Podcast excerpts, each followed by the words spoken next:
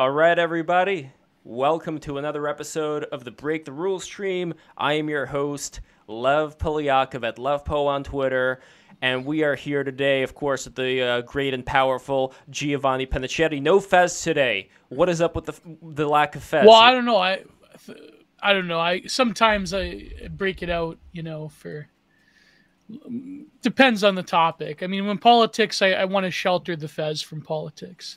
I mean, if you Mm. want, I could probably. I'll, All right, well, we got to play the Fez game next time you wear the Fez, where we guess what is under Geo's Fez, and whoever comes Oh. closest gets a prize. But anyway, we are talking today about uh, liberalism, the future of liberalism, as well as you could say institutions and things of that nature. And we have two amazing guests here joining us along with Geo. We got Angel Eduardo, New York City based writer, musician, photographer, designer, member of the Foundation Against Intolerance and Racism affair, which I've been a big fan of for a long time.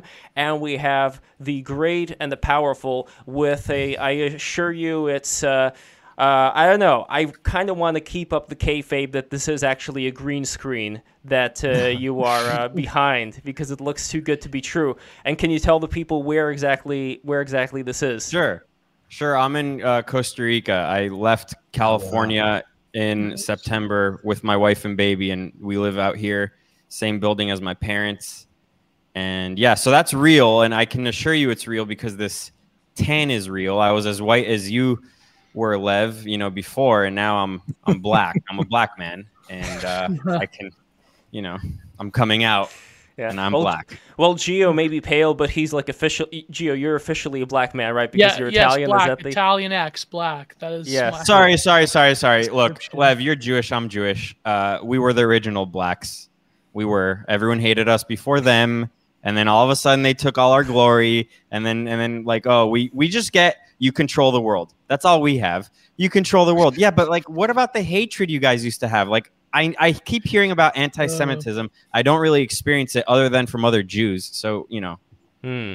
No, Jews Well, tend the to black be especially Hebrew like Israelites. They Yeah. say. the well them them too but i do uh, find that uh jews as far as uh, like the leftist jews tend to be some of the most anti-semitic people of all time in my opinion. Yeah, but uh it's but, be- them. but before but before we keep going i just want to also uh, say uh, an intro to get joshua to do it, cash. They get to so do it. yes uh, so patreon.com slash wrong op uh, you are the head, the founder, the curator, the guru of the Wrong Opinion podcast, which I highly recommend everybody to check out. I'm going to post it in the chat as well. And before we get started with this conversation about the institutions, I want to ask, starting with Angel and then Josh, uh, just why you find yourself to be in the place where you are today as far as how you perceive the world, and then ask you about, uh, well, the big question whether you think that liberalism can survive, but also how you would define liberalism. So there we go. Let's start with Angel. Yeah, no pressure, right? Uh, yes. Um, how I find myself where I am, uh, I I have trouble shutting up. Um, I I've always been that kid that talked back to his parents. Um, so I, I just kind of ha- keep that same energy. Um, when something doesn't make sense, I say so. Uh, or when it doesn't make sense to me anyway, I say so and I ask questions and I try to make sense myself and figure out what the hell's going on. And uh, lately, I've added the kind of goal for myself of trying to help others make sense, um, or you know, have us make sense together. That's kind of my whole deal. Uh, and you know, approach approach other people with curiosity and compassion rather than, you know, enmity and hatred and venom. Um, so, what do I think liberalism is? I mean, I think it's the opposite of, well, yeah, obviously it's the opposite of illiberalism, like in terms of, um, you know, an openness to ideas, an openness to inquiry, an openness to experience, um, and a general kind of desire to move more in that direction than in the opposite direction. That's sort of my off the cuff kind of idea of what I would consider liberalism there. And uh, what was the last question? Uh, the last question was well, we talked about liberalism and uh, where it came from, and uh, well, I guess this kind of cements exactly the way that I want this conversation to go to, as far as what exactly defines liberalism, where you are, and what kind of battle do you see raging on right now between the various uh, sides. What is the battle about in the in your mind? Uh, I would say that the majority of the issues that we're facing are the result of miscommunication. People misunderstanding one another and also misunderstanding themselves, misunderstanding what it is that they really want and how best to actually try to get those things. And also, I think people underestimating just how much we really need one another in order to foster a productive, creative, you know, entrepreneurial, uh, successful society, this social project that we have.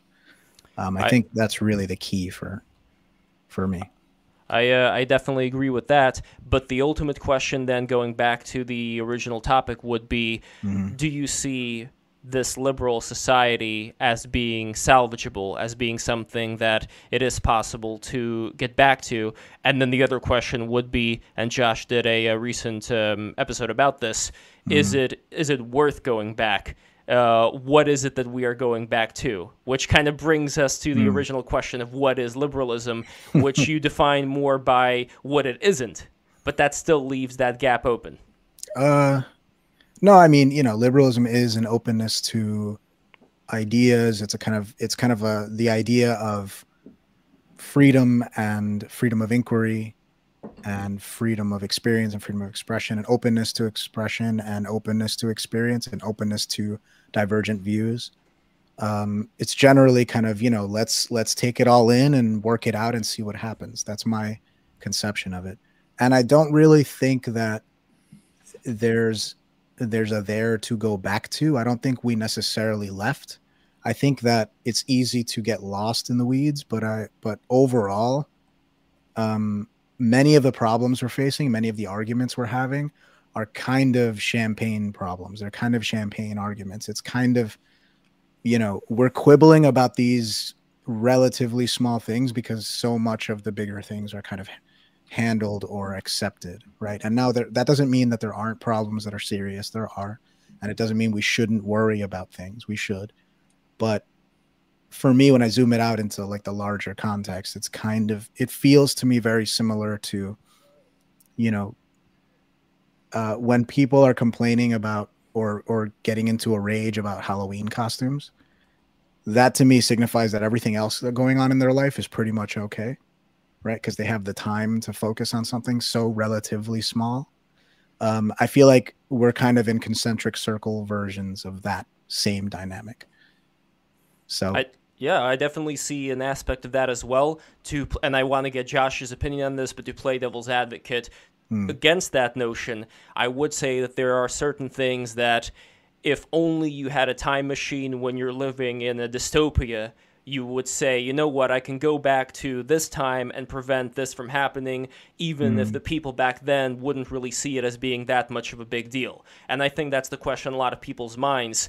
Even Yeah, those who, sure. yeah, even those who are not seeing exactly the dystopian vision uh, that others may, they may still be thinking like, are we getting inching closer and closer to that? And Yeah. that's what I think makes people frustrated. But uh, Josh, uh, let me know what you think.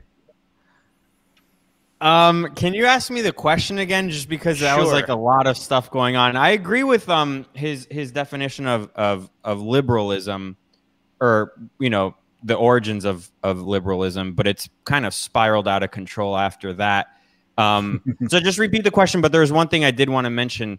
Um, like with people complaining about trivial stuff, yeah, obviously that's happening. It's happening because people have way too much time on their hands because we are in the the greatest era of comfort in history. We have an overabundance of comfort. So so Right. people who typically would have never paid attention to politics or anything like that are paying attention. And since most people are stupid, uh, which is just that's just how it is. Most, no, on any side, I'm not even picking a side. Most people are stupid. They're going to gravitate towards the easy things to be outraged about, regardless of side. So I agree with him on that. but there are massive problems going on today.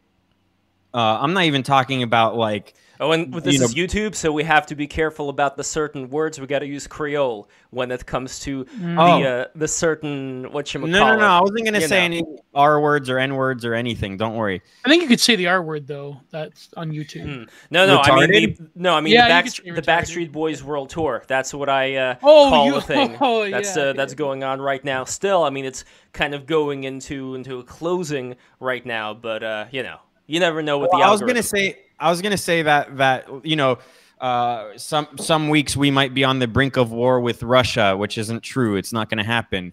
Uh, and and people might think like that's the big topic of today. It's not. Um, I think that when you, especially when you have when you when you um, have a family or you're starting to have a family, you start kind of becoming a little bit more overprotective. Um, and and I think that it's it's called for just because right now the amount of information that is being pumped into every household daily it's it it, it overshadows the amount of information people used to get in a whole year. I mean it's it's, it's a constant stream it's a constant flow of uh, it's like it is an info war. I mean alex jones is right that's a perfect name for anything really. It's it's really relevant and it's true. It's it's again regardless of any side you're at war every day.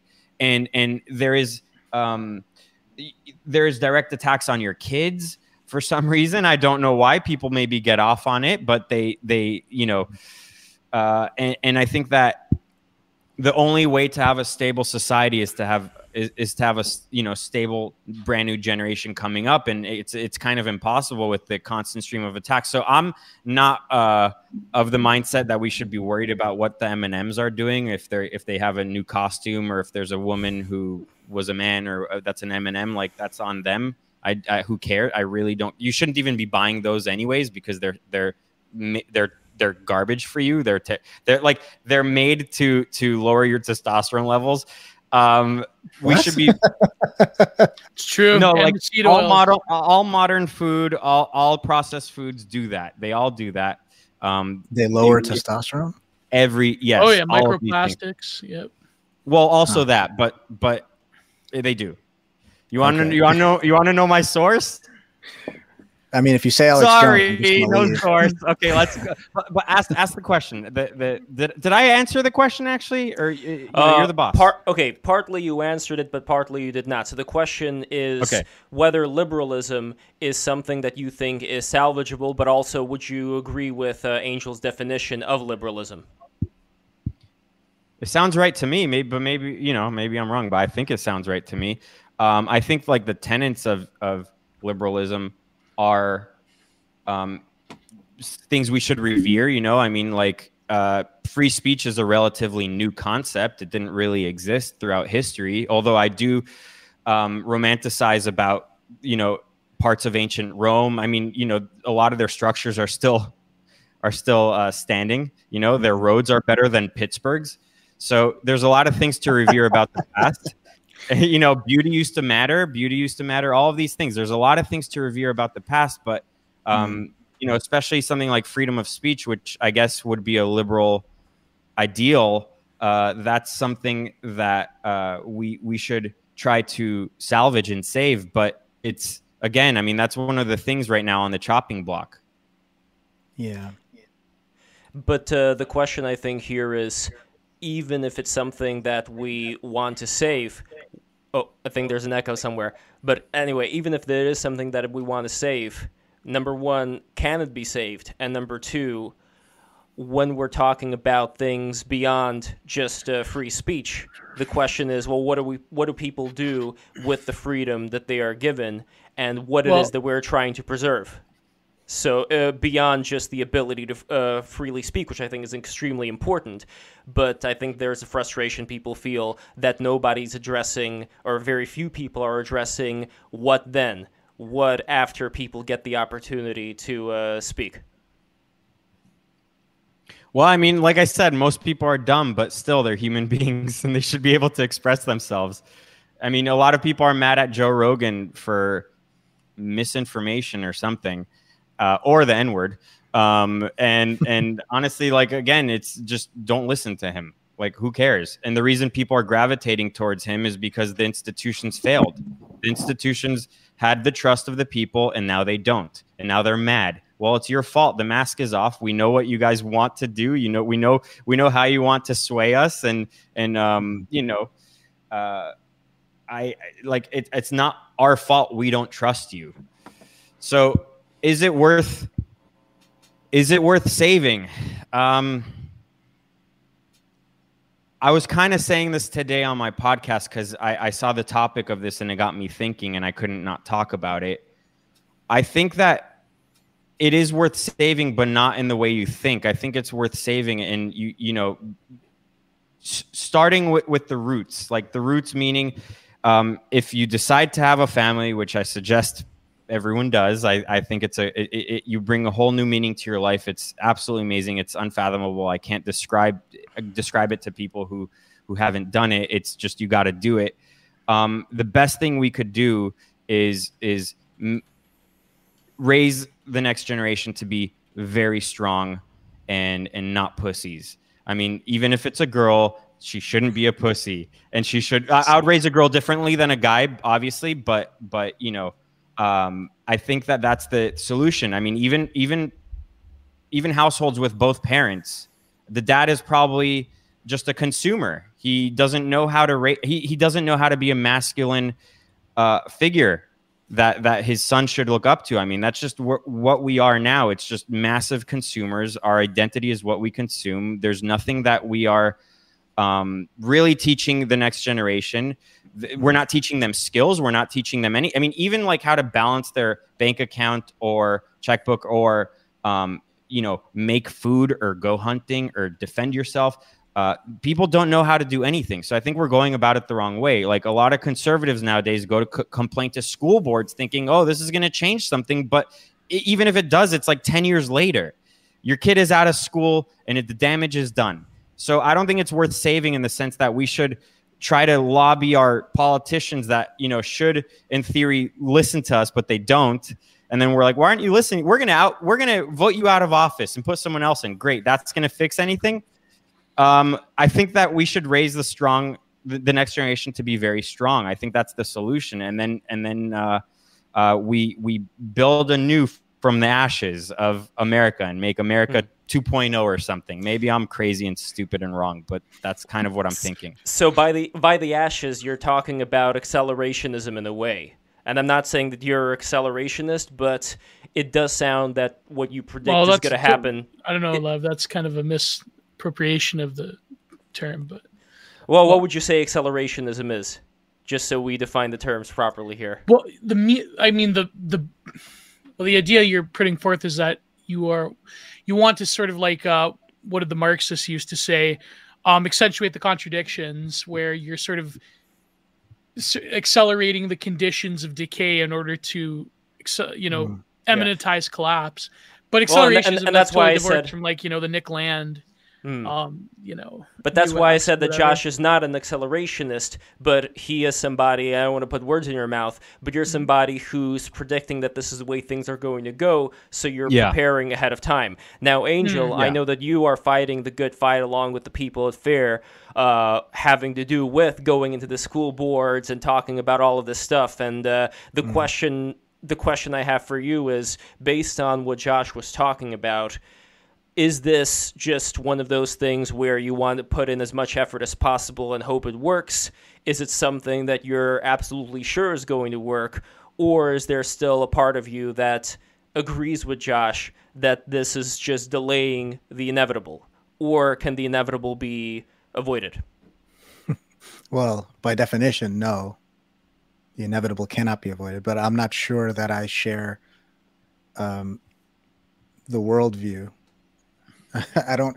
I, I mean, there's a lot of catastrophizing and there's a lot of kind of apocalypticism going around from all directions, and I don't. I don't share it. I think that there are definitely serious problems, and we could always destroy ourselves. That's always been true. That will always will be true.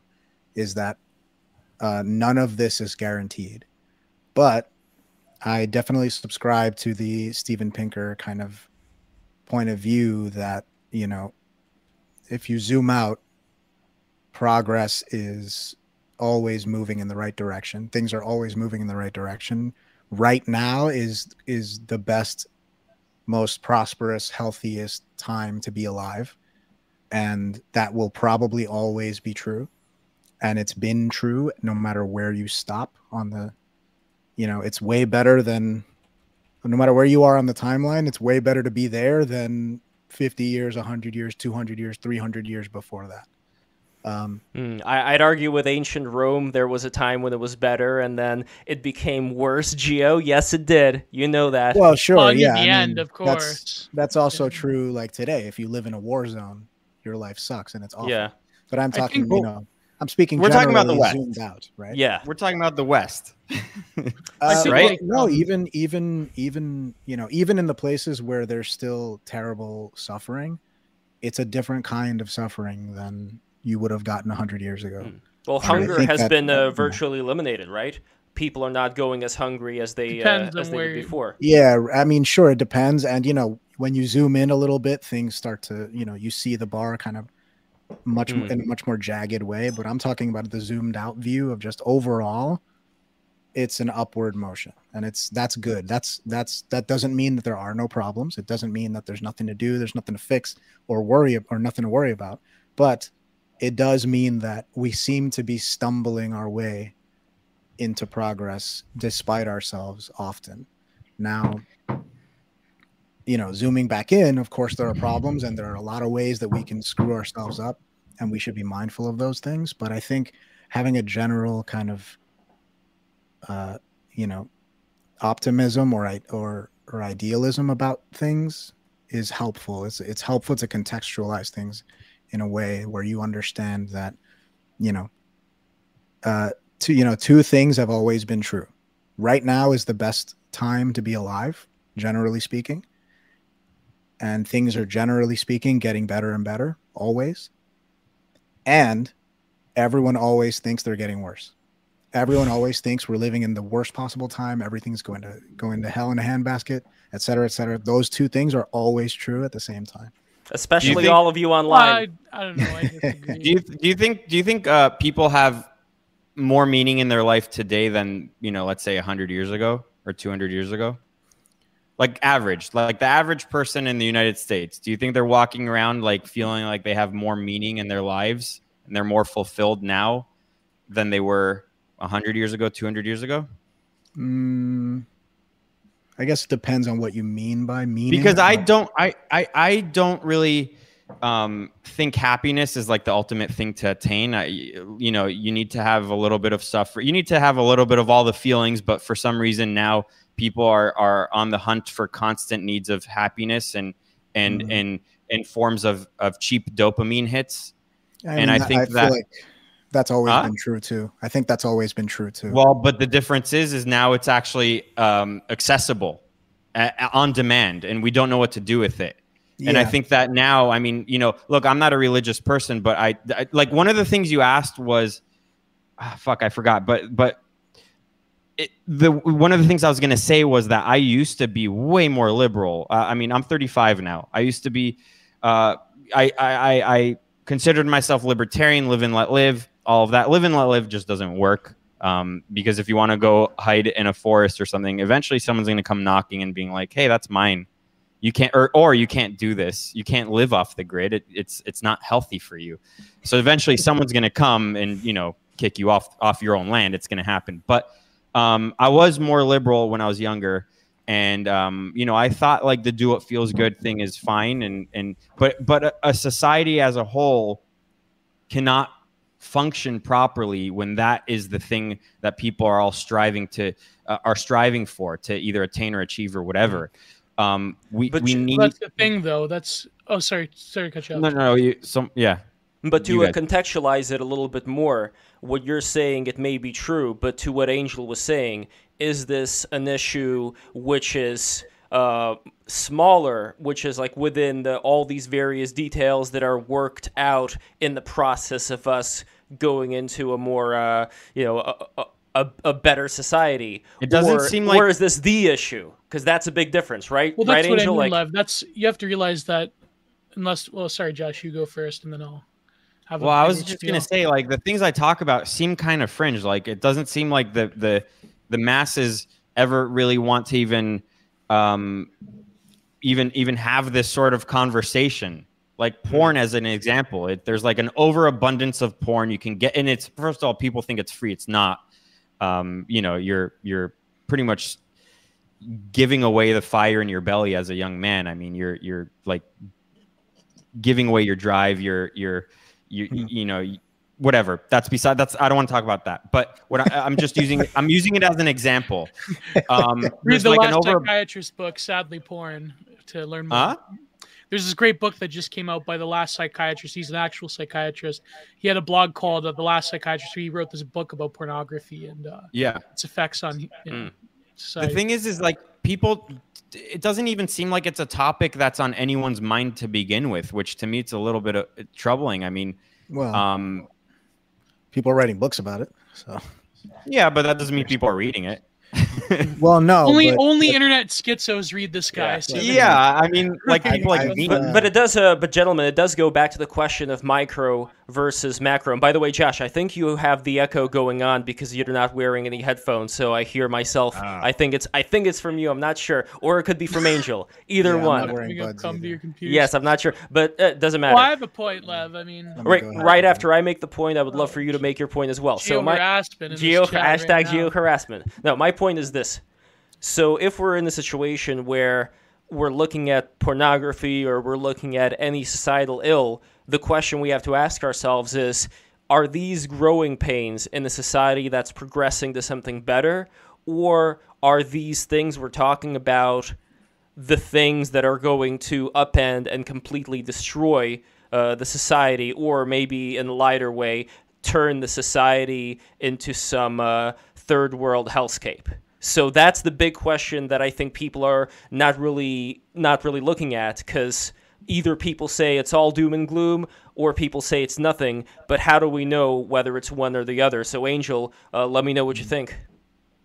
I, I don't think it is one or the other. I don't think. I think those are on both unreasonable options.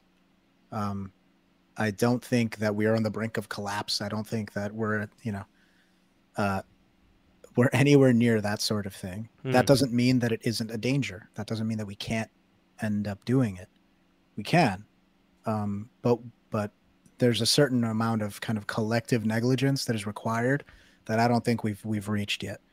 Now, and again, I, I always want to reiterate this that none of this means that there aren't serious things to pay attention to and care about and do something about. Um, and of course, you know, to say no, everything's fine, that's also ridiculous because, of course, everything is not fine. Um, there are real issues and we need to address them. It's just about I- being more even keeled, I guess. I think the best way to look at it is um is uh let's just pretend we're obsolete. You're probably a millennial. I'm a millennial. Uh, we're probably Yeah, around the same age. Okay, yeah, we're around the same age. Uh, Mhm. Let's just pretend we're obsolete. Are you worried about um the youth and, and the direction they're going in? Uh, I feel like all my answers are kind of the same. Like I, I can see issues, right? But But but but like I'm talking about same sort of major that- major issues, like major issues. They're Sure. they're there are There- some like- issues for sure. There are new issues. There are there are definitely things that um, kids today have to deal with that I didn't have to deal with. You and I didn't have to deal with, right? no, we, yeah. we we went through most of school, most of our education without cell phones, right? Like, And- we weren't and, like, in- Internet was shitty. Like you kind of had to go somewhere Yeah. to use it. It was the Right. frontier. yeah. yeah so so you know you and i grew up in a place where it was like you know the late 90s pretty much when we were using So the I think- internet in any kind of reasonable way Yeah. right Yeah. So, I think like when we gonna- were well i was going to say that that that that's going to have an effect you know uh 10 year olds with cell Mhm. phones and instagram accounts Mhm. that's Yeah, going to do terrible. something right that's going there's no way Mhm. that it's just nothing no big deal no of course it's it's a new thing it's different um, I think so there the- are concerns like that but i also keep in mind that you know my parents were worried about my generation and people their age were like oh these kids don't know shit you know they're they're paying attention to the worst possible things right like I, i'm a musician So I spent so many of my of my years kind of playing music, doing all that stuff that would be considered rid- a ridiculous pursuit by my parents, my immigrant parents who came here from the Dominican Republic. You know, they're like they busted their asses to work their way from you know living in somebody's attic to owning a home in the suburbs, right, with four kids, and there's two cars and there's a pool. You know, like they did that just through sweat. And here I am playing music and saying I want to be an artist. You know what I mean? Like that's that's automatically going to be a generational thing where it's like, oh my god, like the level of privilege that they gave me just from all the work that they did. Sure. I I can't Yeah. I cannot fathom that kind of a leap for my kids, right? Like I will never be that distant from my kids. I will never have accomplished as much as my parents did. It's almost impossible. So Why? there are all these fundamental kind of so much? differences. Is it because Well, they did so much? Or? Yeah, it's like I would literally have to like, you know, join Elon Musk and like move to Mars. You know what I mean? I For think- it to be a comparable or or or to like supersede what my parents did. They left their home country where they, you know, they moved somewhere they didn't speak the language. My father basically gave up his degree and started over, right? He needed to to, to do the education thing again just to be able to, you know, certify himself and become a professional. My mom went through school here, learning the language and raising me and my my siblings. Uh, they started out in a tiny attic, and they moved slowly all the way up to a house in a really nice middle class suburb. For me to accomplish something equivalent, I would have to become like you know a superstar, like a celebrity or something. I would have to do something that like that drastic in Well, order the- for for it to be a comparable accomplishment. Well, there was a great quote by uh, John Quincy Adams that our uh, good friend Philip Daniel posted in the chat. I have to study politics and war so that my sons can study mathematics, commerce, and agriculture, so their sons can study poetry, painting, and music. Yeah, Whoa. exactly, exactly. That's good. But And it's progress. It's great. oh, go go ahead, Geo. Sorry. I think, like, to get back to the original question, I think the problem that we're haggling over is you have to look at the development of liberalism as a, I would say, metaphysical question in terms of what it does, or rather, what it purports about the human subject itself. That's very unique throughout human history. Is that we are sort of individuals that interact with society and the usual dwelling places that we have that give us um, our own sense of subjectivity has sort of been shattered, and that rather people as individuals interact within a social network, and it's like very much from the sort of 19th century Enlightenment, Enlightenment era to the 19th century. It's sort of that same base assumption that people have. So concepts like freedom and choice and so forth, these are all very deeply metaphysical questions in terms of how society, not just how societies govern, but also how human subjectivity is formed and the values from which we derive our sense of identity and purpose. And so people don't view it that way because, of course, liberalism, the trick is that it's purported to be like just human nature. It's basic assumption of society and that there is a sort of line of progress that develops throughout human history instead of a sort of cyclical model which purports that you know we can progress so far and maybe the next generation will progress farther but inevitably things come to a heed and you know oswald spengler so on and so forth.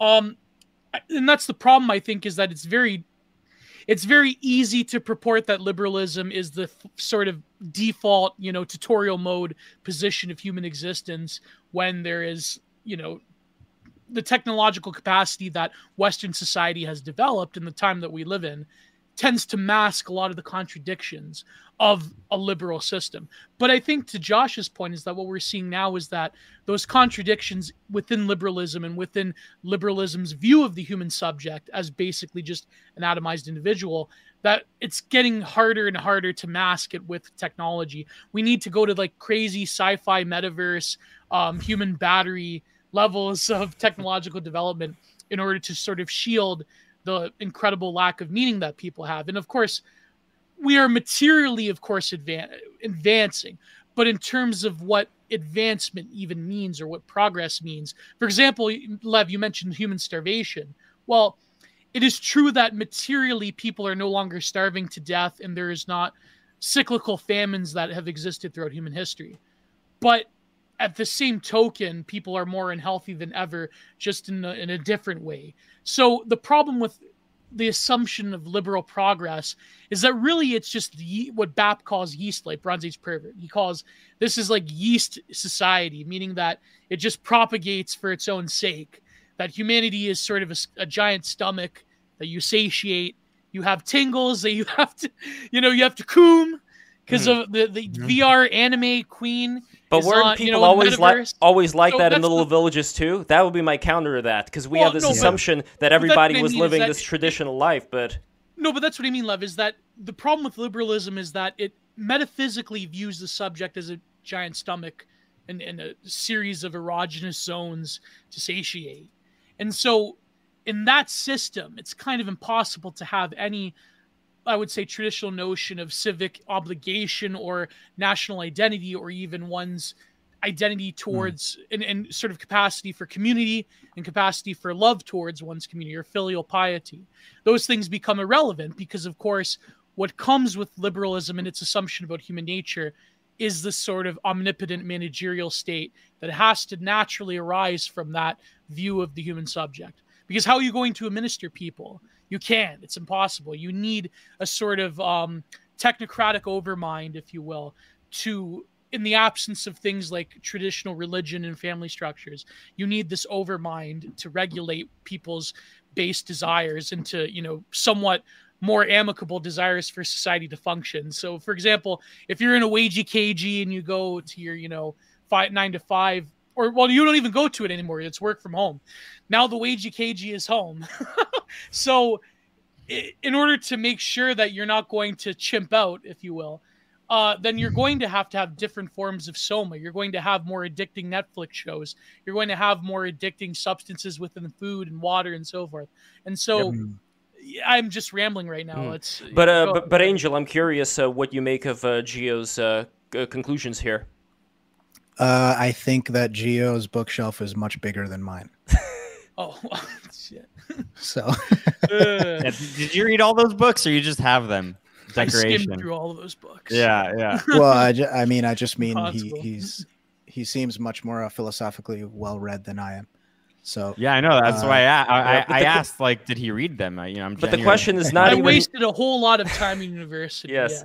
no, the question is not even so much about uh, philosophy here as much as no, how sure. much, to the best of our abilities, can we know whether the uh, qualities that Geo attributes to human beings is something that is or is not going to uh, go- going to be the case. And I know this kind of a cyclical conversation because we've kind of been down this road too, but specifically with this question of meaning, whether people had meaning in the past or whether they were still like kind of like NPC-ish, still programmed to act a certain way without being aware of it and how much is the kind of things that people are being led through today in um, in society, especially younger people. How much mm-hmm. is that going to make them act one way versus another? If you were to, let's say, st- Angel, if you were to steel man the arguments that Josh and Geo are bringing forth here as far as what may possibly happen, my mm-hmm. next question would be what would be the solution to that? How can we actually go about solving it instead of saying, well, maybe it's going to happen, maybe it's not going to happen? What are the mm-hmm. things that we can do that we're not doing at the moment? I definitely can see the point of there being a kind of spiritual crisis for people. I'm not sure how much different it is fundamentally now than 100 years ago um, i can i can envision you know uh, a reality 100 years 200 years ago where the vast majority of people are religious and go to church and do the whole spiel. And there's a certain sense of meaning that is granted by uh, you know submitting yourself to those systems and structures. But i think that there there would there's also a kind of oppressiveness to it because there were certainly people who didn't believe. There were certainly people who were confused and had questions and felt they couldn't ask them. And then you have this kind of spiritual crisis happening within them without any way for them to voice it. Um, and i think that's so much of the issue is that we have we all we have is a series of trade-offs. And so you know we've in my view, done the right thing of becoming a more secular society, right? Because it's more open, it is more liberal, um, and you know, it's more uh, rejecting of nonsense, what I think is objective nonsense. But there's a trade-off, right? There's the, you know, to reduce it just down to the individual level, right? There is a sense in which someone who gives up their religious faith or religious upbringing is giving up more than just a set of ideas. They're giving up a sense of self, they're giving up a community, they're giving up a sense of purpose, they're giving up, you know, if you if they do the afterlife thing, they're giving that up, right? The, the that now becomes at best a question mark. And all of that is going to have psychological and spiritual effects on hmm. on you know their personality, their sense of self, all that stuff. And then they have to do a bunch of work that's the issue is that you know i went through this. I, I, was raised catholic and i was a believer. And you know to the extent that you know that's what i was told i believed it and i asked too many questions and then eventually worked my way to the other side right? I had to fill all those gaps. I had to fill mm. that that void that was created by the lies that i was told. But I um, also I think, think you're, an, you're, you're, you're an extraordinary individual in comparison. See, to... that's that's what people say, um, and not I that I get true. that all the time, but but people do say that, and I don't think that that's true. I think I don't think there's anything special about it. I think it's just the fact that I did it. Like, mm. I would say and, there's and a different. I, and I don't think that. Hmm. Well, sorry, but I, no, I no, don't think that. I think that part of the reason so many people don't do it is not because it's difficult and scary. I think that it's because we don't have any kind of culture that encourages it. I think we have cultures that that kind of encourage the easy ways out to things. So go back to mm. church or you know become a punk or become a goth or become a skater or become a jock. Those are the things that people replace that stuff with and it doesn't work, right? So, you know, think about a 40 year old goth. That's fucking ridiculous, right? Like it's, it's yes. you're not 17. it doesn't make any sense. This is supposed to yeah. be a phase. You know, you could still like the music. Well, goth stuff, has been uh, replaced you know I mean. now. Still yeah, but to hum. Yeah, but all these things you're saying, Angel, they've been replaced now. I think by being non-binary. That's the new. That's the new thing, the new identity that there's people can assume. If they're yeah, not, there's definitely uh, um, there's definitely some of that sure i think that you know it's more complicated i think it's difficult and i think a lot of people are doing things without even knowing what they're doing. Um, and i think there are people who really genuinely just feel that way and are now being given the opportunity to express that without censure. But yes I, I do think that even then your political affiliation your tribal affiliation your race you know your quote unquote race all those things are, are also in that list of of traits that you try to basically form a sense of uh, form an entire self out of and they're inadequate all of those things are inadequate and that's why we still feel this kind of uneasiness this hmm. sense mm. of of spiritual crisis even though we have these things because they're empty it's empty calories you're not really getting the nutrition you, you want but is it you that's getting the nutrition? I want to go to Josh for this as well. Is it you that's getting the nutrition by yourself? Or is it you being exposed to all kinds of different advertisements, all kinds of uh, influencers that put mm. certain ideas we need in your the mind? Ray diet. Of, of, That's what of, we need. Yeah, Ray Peat diet, exactly. Uh, put things in your mind of who you are, what you believe in, and mm-hmm. to uh, to counter what you were saying about you not being an extraordinary person, I would say that people who can create the kind of music that you create, that is already going to a higher level than nah. most people. I, w- I would still, I would, I would die on that hill. And the reason also that I'm saying this is I think that there are a lot of people out there who can be encouraged to do good things in life, to be useful to their community. But this idea that people have that once all our problems are solved, everybody gets to be an artist and yada, yada, yada, I think that is the mentality that we're also seeing a negative result of in terms of not having any kind of gatekeeping at all for mm. except politics. There is political gatekeeping, but except for that, otherwise, if we're talking about the kind of culture that's encouraged, like there was that show Wow Wow Wubbzy where there was a song saying like you are good just the way you are, you're a star.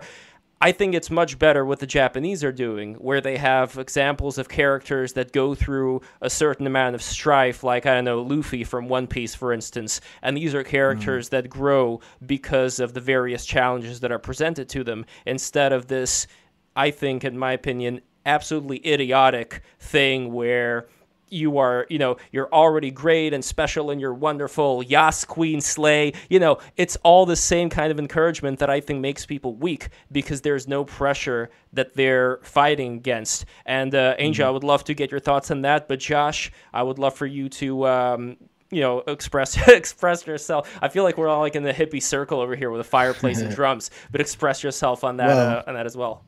I'll just say quickly that I think that that is kind of conflating two things. There's there's a conflation happening in the people who do these things. These people that want to constantly affirm themselves and one another or want constant affirmation. You mean women? It's not well, I know I know many dudes who are like this. I know, I know. That's true. Uh, a lot of yeah. It's well. that's that's a that's a hunger for something, right? And it's not a, it's not the same as the thing that it's being presented as, right? What they want is for someone to tell them you're okay, right? You're not like it's okay that you're confused. It's okay that you're scared. It's okay that you're you feel inadequate or insecure. Those are normal things, and so that it's an overcompensation for that sort of stuff in my mind.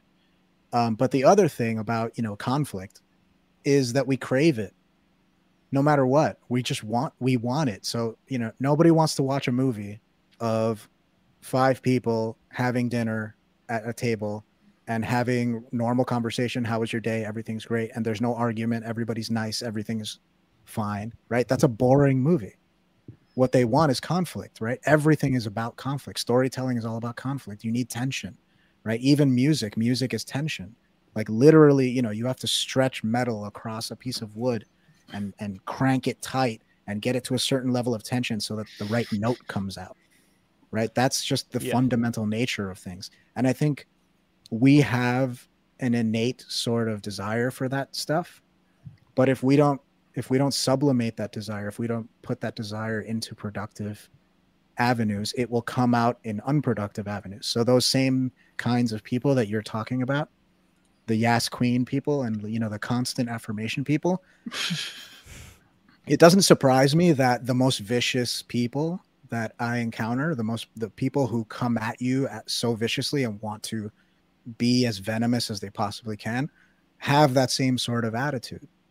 You know, a lot of them where they they're that way one day or in one instance, and then they flip that switch on and all that venom comes out the mm. other. It's not a surprise to me that that's happening in the same person because things are just being sent down the wrong tubes so well, w- within their group, I'd say that there is this any you could say Mary Sue character that's drawn up in Tumblr. Nothing's wrong with them. If you are a mm. particular minority, there's not going to be any problems with you. You're going to be great, and it's only the white people that are going to have the problems. While at the same time, the people who are, you know, the Nazis and the bigots, they are the declared enemy here, and they are definitely the uh, the, the people who provide the tension that you were talking mm. about in this particular sphere. The heels love. The yeah, heels. the heels exactly like in wrestling. but there's not that much attention paid to what internal things could be done within whatever community you're in to actually lift you up because the pressure is not being applied on you other than just being this kind of like casual internet activist you know ratting on people doing doing those kind of things. But uh, josh i'm curious when it comes to this kind of culture that we're talking about here uh, you don't think that the nbs whatever you want to call them that these are people who can be I'm going to use the word salvaged again, for lack of a better term. But what do you expect is going to happen here with uh, the majority of the people who are caught up in this us versus them mentality, especially more on the internet left? And uh, if there is no salvaging, what do you think is going to happen next? But maybe there is some salvaging. If you were in charge, what would you do? How would you salvage the situation? That would be the last question. Oh my God. Well, this is now we're getting into like political uh, solutions because that's like if I was in charge, what I would do is mass deport like 30 million people and Base and, and- close the borders. You know, like people seriously, and close the borders and and, allow, and and and and go back to pre 1965 numbers of how many people would come into the country. Um, Wow. You know, something something like that. That's what I would do. Um, look, the the world i- it's it's it's the world not is gonna going to have a much. Wait, what? Huh? That wouldn't fix much. no. I'm No, I it would fix. like if it was know. possible to, to preserve the border and to preserve the Mhm. nation and to preserve the meaning of, of what the country was founded on then yeah i mean it, it would help it would also help um, the rest of the world i mean the, the, the fact of the matter is, is, that the united states is um, it's it's basically non-existent anymore. It's it's part of the globalist community. I mean there really is no more national identity. We're letting in millions of people into the country a year. We're not kicking them out. And there is no uh, there's no there's no more social cohesion. There's there's nothing that binds us together or anything like that. I mean the stuff we, we were talking about before was not really it was more philosophical and and you know religious stuff than than you know political. So we're we, we're doing like a hard turn right now into something else. Um uh the, the thing with secularism and what you guys were talking about before, it's like it sounds nice, and and I agree. A lot of that sounds nice. It's just we have I don't know what we re we what we replaced what we had before with. I don't know if it if it um Well, we have is- a oppressive social religion that's probably what Hmm. replaced it, if anything. No, no, but- I know, I- but what I'm talking about is humans have an inherent need, whether we Right, like it or not, to believe in a higher power. So the higher power right now might be the government to some people, might be Dr. Fauci to other people. It's like a bunch of different kinds of Yeah. people. It's like a bunch Yeah. of different kinds of people, and and it's also like what you were saying with the goth thing. It's fashionable, like it's you know interchangeable. It's it's it's it's it's like it's like what we like when we're teens, and then we change it when we're you know slightly older, and then we change it again. We keep tinkering, and that's what people are doing with all these things.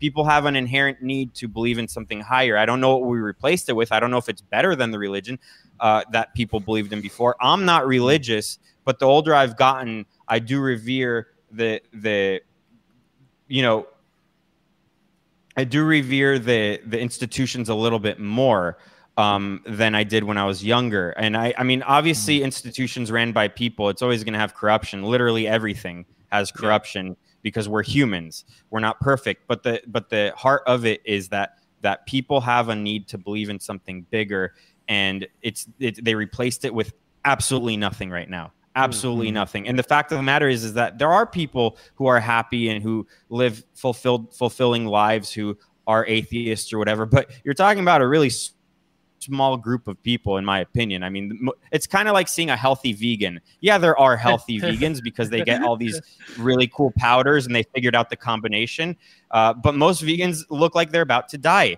and they're not healthy because they're going against nature and and, and going against god is going against nature That's funny. I mean, like it is, it is a natural part of human. And I'm not ta- when I say God, I'm not talking about specific religion. Insert specific Mhm. religion here. You're talking not. about something I'm higher about higher than in- yourself.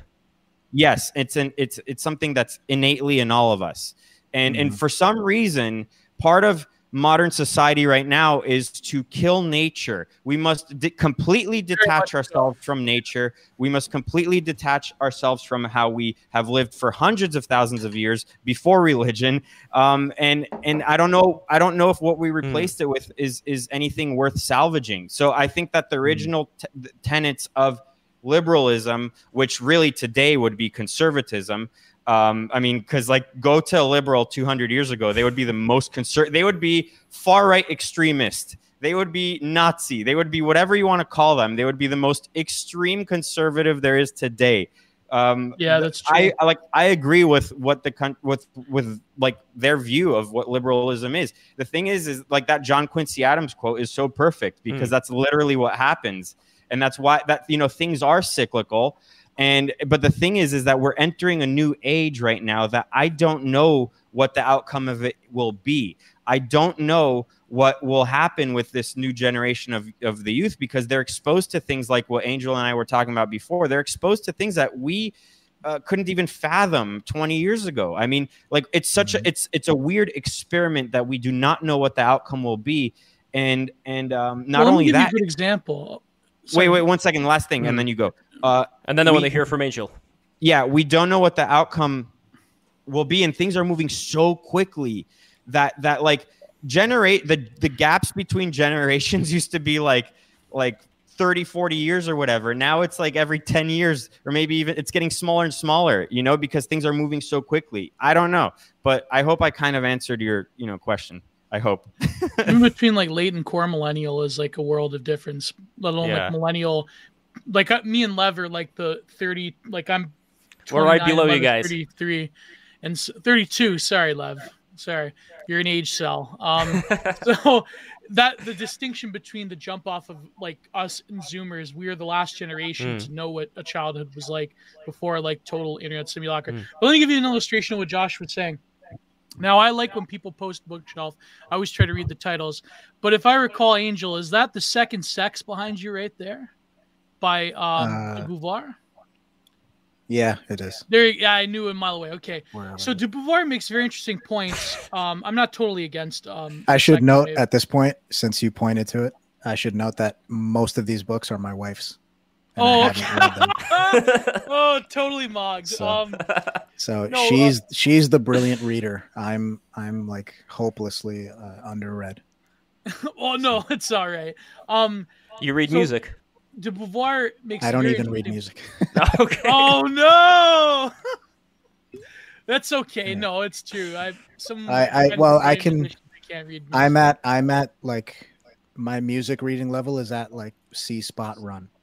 That's that. So I can do it, but it'll take me all day. Yeah. Well, Sorry So- to cut you off. no, no, it's all right. Um, so the second sex de Beauvoir talks about um, a particular form of female embodiment and how patriarchal norms uh, frustrate the sort of picture of the woman itself. So she's making very much an ontological argument, right? So it's funny how nowadays de Beauvoir in academia, especially in women's studies, has been canceled, quote unquote, because her form of female embodiment is quote unquote essentialist. So she's talking about a woman's perspective living under, well, I mean, of course, I, you know, to me, the word patriarchy means something different. But let's just say, for argument's sake, that patriarchy informs the subjectivity of a woman in a very particular way, right? That's very much repressive. But nowadays, people say that no, Simone de Beauvoir is repressive because she places a quote essentialist view of the woman qua woman, meaning that a, a, a the particular forms of how a woman experiences herself and how she interacts with the world is dictated by her biological um psychic even uh, to some extent spiritual although she was you know french atheist. Um but which is kind of a different form of atheism by the way. It's not like you know the dawkins pinker form of atheism. But for argument's sake she has a very materialist view of the subject. But she's saying that a woman's selfhood is how they interact with the world. But nowadays in gender studies that's beyond reproach because that is like oh that's you know essentialist you can't say that a woman's embodiment influences her view of the world because what about i don't want to say it but you all know the implications of that you know very flu- the Hmm. fluidity of gender so i find it very fascinating because nowadays what josh is saying about the anti-nature picture of it something that was affirming women's liberation now is quote unquote oppressing liberation for other groups of uh, identities. Uh, and it's I find it quite fascinating how quickly that discourse has changed because de Beauvoir used to be all the rage back in like you know the 80s up until the mid 90s in academia. Nowadays it's like you know she's part of the problem Hmm. whatever that problem is you know we all we all can guess what group of people we're talking about but i just find it fascinating as an illustration of how the discourse around nature and human nature and human embodiment how that now becomes oppressive and it's like you know it's kind of it's very interesting so yeah. i hope i did yeah but No, I just want yeah, people to see I that it's a real saying. background, not a not a f- green screen. but uh, i- if we were to break down also what Josh was talking about, if we were to pick just one thing, because there was a lot of things there. If I were to pick one thing, it would be national identity and the idea that there is nothing that is cohesive to people anymore in the Western world and the United States specifically. Is there? Mm. Would you be able to steelman that is that something that you see that is going on? Can you make a case for that going on? And then what would be a solution to that? Should there be a solution to that? Um, I can see the argument for saying that um, there's a lot less of a sense of you know Americanness that is that is unifying our culture here in in the United States. There's not a kind of a nationalistic sense of like you know this is our country, this is what we believe in, this is who we are. Um, I can see that. There's certainly some of that, but I don't know how bad that actually is necessarily. I think it depends on what takes its place. So it's kind of like what Josh was saying. Um, but the thing the thing is that we have a tendency to romanticize and idealize the past. We have a tendency to uh, look back fondly and not notice all the flaws. Um, and you know, uh, the thing I was thinking as Josh was talking, especially about you know, we left religion and you know all this sort of thing is is I just kept thinking, you know, when you're single and it sucks, and you start thinking of thinking about your ex girlfriend and you're like, ah, you know, that was great. I'd re- I'd be really happy if we just went if I could just go right back to that right now. And then you know, I mean, I've been in that situation, right? But then you you play it out in your head for a few minutes, and you start to remember all the daily bullshit that, mm. and you know, the reason the relationship ended, whatever it is. Uh, and then you go, no, you know what? Fuck that. And I think I think we need to recognize that that's part of the issue. Now, it doesn't mean being single doesn't suck, right? It still sucks, you know, or it could suck, whatever. Uh, it certainly did suck for me, but you know, just because we don't know where we're headed, just because we don't know what might happen, doesn't mean that we're better off staying where we are or going back to something that we left, right? And I think that a lot of the ideas that we've abandoned, maybe we should have abandoned. Um, but what mm-hmm. you know, the void that they create, again, that's kind of like what I was saying before, is that now we have work to do, and we might screw up, but the work needs to get done. And I don't think I think that you know, not necessarily Josh, but a lot of people kind of say this sort of thing of you know, this is what happens when we give up religion. This is what happens when we give up this and this and this.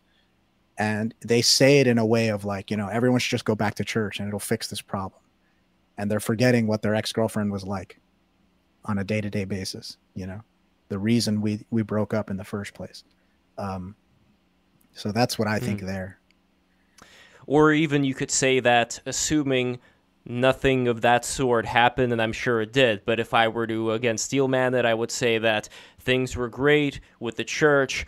All the people kind of fell in line to whatever traditional roles they were meant to be uh, mm. and you know everything was you know everybody was vibing like that. You know, they're arranged marriage. You don't have to worry about right. you know f- you know this silly thing of uh, Alexander Bard, who was on here. I would love to get you guys together. He made a point about that too. How traditionally there wasn't this romance within marriage. It was seen as this contract. Arranged marriage is based lad. for the sake of continuing. yeah, for That'll the sake solve of conti- the incel and the fem femcel continuing the. But see, that's an interesting example right there. you want state mediated GFs? That's gonna be terrible. Where that's where on one hand right but that's but that's the interesting thing, right? On one hand, where you have this idea of something very oppressive, where uh, you know Romeo and Juliet can't decide to be with each other. It's going to be up to the Capulets and the Montagues to decide who gets paired up with who. But on the other hand, you also have this idea of oh, it's going to create this stability. So I think the ultimate question, what we're kind of inching our way towards here, is we don't have a crystal ball. I wish we right. did we could probably go into the desert and meditate and then come back uh, profit and then we'll be able to solve things but people hardly have time to meditate as it is. Uh, but when it comes to what we are able to do w- going back to what i originally said how can we know as best as we can whether certain policies that are enacted right now uh, are going to result in you know this uh, horror beyond all imagination or if it's mm. going to be something that is worked out how can we decide whether something that we have in society is acceptable enough to let society work through it as opposed to saying wait a minute this is something that we can say beyond the shadow of a doubt as close as possible this is something that's extremely dangerous, so much so that we have to act right now and we have to act as hard as possible. We have to act in such a way that's going to make people blush in order to rid ourselves of something that we have decided is bad. And I understand, like, you don't have a crystal ball either. So the question is, how do we what is the first process of going about this because that i think is something that could bring different sides together whether you're liberal or conservative or whatever Yeah. into actually uh, figuring this whole thing out Well, in my opinion, the the only options we have are to look back at what we've done and assess it uh, as objectively as we can, and try not to repeat ourselves in terms of the mistakes we made. Um, keep what works, get rid of what didn't work. Try your best to evolve, and um, the other thing is collaborate. Understand that different people have different perspectives, and there's actually value into having conflicting perspectives engaging with one another because you're not going to catch everything. You're not going to anticipate everything. But if you put your heads together with other people who come from different perspectives, they have different ideas, um, different fundamental principles, you know, or they're calibrated differently than yours, um, they might catch things that you wouldn't. And the way that that works is liberalism. The way that that works is being open to that sort of free inquiry and free discussion and free debate. Even though you're going to disagree, that's fine. Disagreement is fine, but having that tension is necessary. So, I mean, we're, we're tying it all together now, but that all that tension is necessary and that collaboration is necessary. Everything that we've we've accomplished as a species has been the result of successful communication and cooperation with one another. Right? There's no such thing as a solo album right? You know, Prince can play mm-hmm. 20 instruments, but he can't play them all at the same time, right? And he can put out an album where he wrote everything and played everything and recorded everything. But when you open up the liner notes, you still see a bunch of other people there listed. Other people had to do things for the, that Hmm. thing to be in your hands so that you can enjoy it, right? There's no Well, such thing click tracks now. as a solo album. but at the But same even time then, but, so you need a PR guy, you need a producer, you need a mixer, you need an true. engineer. But You you, know, can have a stuff. choice. But you can have a choice of ten PR uh, uh, fellas. You could have a choice of different. I mean, look at Prince I working was with the make Revolution. a joke right there. yeah know, you had Prince with the About being in Revolution. prison and having a shitty Yeah. Korg with a little microphone. Mm.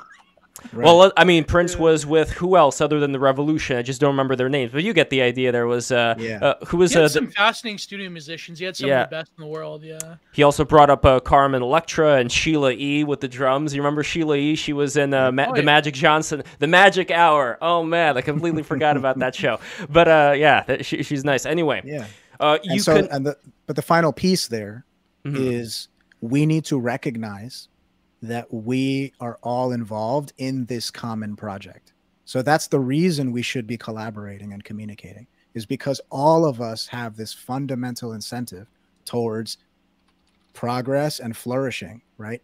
Like all of us together need to flourish Mm. together. We're all on the same boat. There's no such thing as kicking people off the boat. There's no getting rid of people right? Unless you're just going to become a mass murdering lunatic. You can't get rid of everybody. You have to learn how to work with people. And everyone has that same fundamental goal of i just want my life to be as good as possible. I want to do better. I want to provide for my family right? The i break it down. Everyone wants safety security satisfaction and success. All of our desires all of our ideas boil down to those things and we have them in common. We need to recognize that and if we recognize that that will open us up to working with one another. Even the Antifa people, they also have the same qualities. they qualities.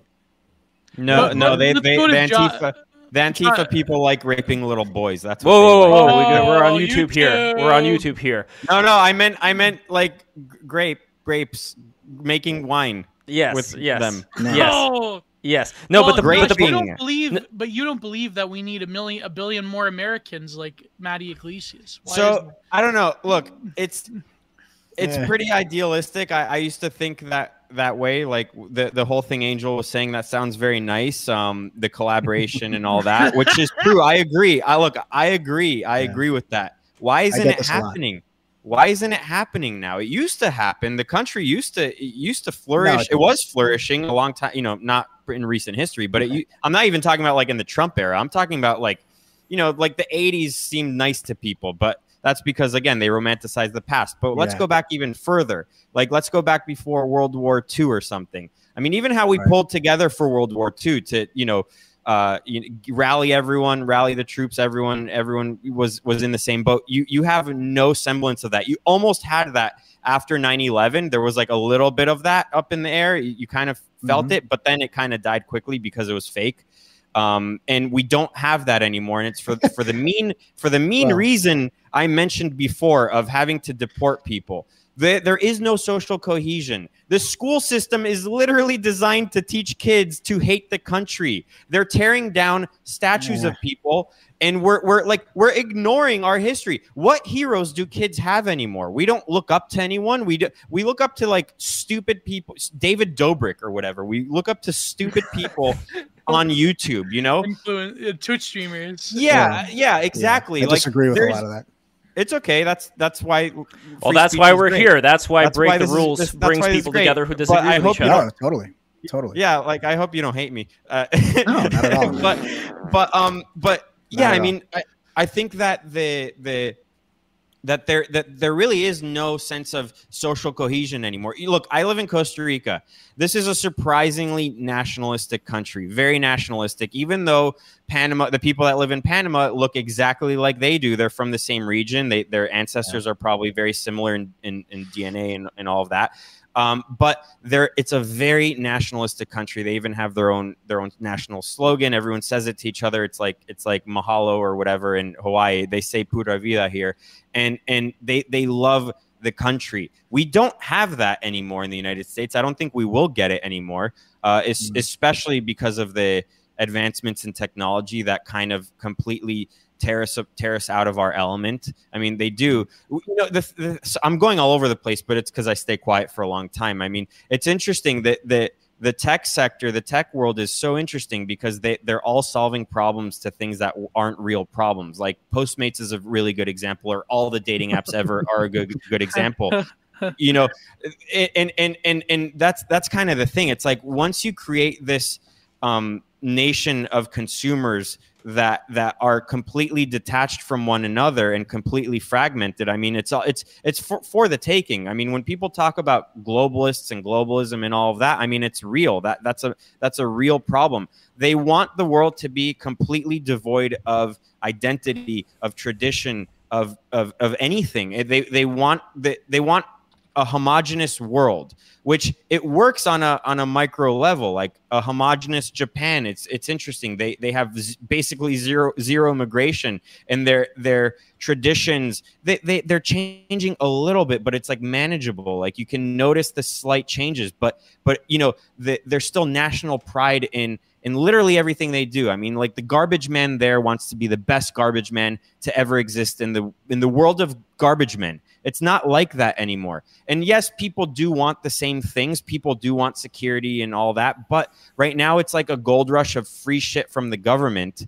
And and i mean which is not it's it's it's it's nothing new but it's getting so unmanageable and so crazy. We're 30 trillion mm-hmm. dollars in debt so it's like a bunch of people who are rushing to come here because they know that they won't be kicked out. They're trying to get all this free stuff. They don't know what the country was founded on. They don't care who the founding fathers were or anything like that. And I think that's Mhm. important. I think it's it's kind of like religion, like in the sense that we need um it's it's not like to romanticize the past, but we need to look to the past to um c- create to to to, to preserve like a very stable um present and future Mm-hmm. um like we we don't really pass down anything anymore to our kids which is a it's a, it's a real problem i think like there's nothing that really is even binding families together you know what i mean i don't know i, I, I did go all over Well, the I, I, place could, I could give you a counter example to what you're saying, Josh. For example, in Long Island, let's say, and I'm not saying Long Island is the Garden of Eden or anything, but you have people who are working class, uh, Italians, Irish, uh, uh, you know, Jewish people as well. You have different kinds of people who even though they came from different parts of uh, Europe, what they were able to achieve in the United States when they were discriminated against when they first came here, they were able to achieve a certain level of uh, pride and uh, the you know the ability to show everybody like hey we came here we did these uh, you know these amazing things we are americans we love america we love our country. My approach is let us have people in the united states who are like that who are able to show the people that they're Yeah. integrating into that regardless of the color of their skin or where they came from that they are going to live up to exactly the same expectation as the people there have for their children both intellectually and morally as far as the standard regardless of who you are what color your skin is Yes. is going to be the same and that way i think that's going to eliminate discrimination that's gonna, as much as possible that's going to eliminate racism because what we're talking can't about here that, is but- well to an extent to an extent the But- point but- is that wait, wait, wait but, yeah. look, I, I I fully agree with you. That's what the country used to do. That's what it. I mean, look, the people that came, the people you're describing. Um, came here and they were treated so horribly, and yet they overcame it. Like the people nowadays are treated kind of bad sometimes, and it's like we have to burn down every city when when, when something happens.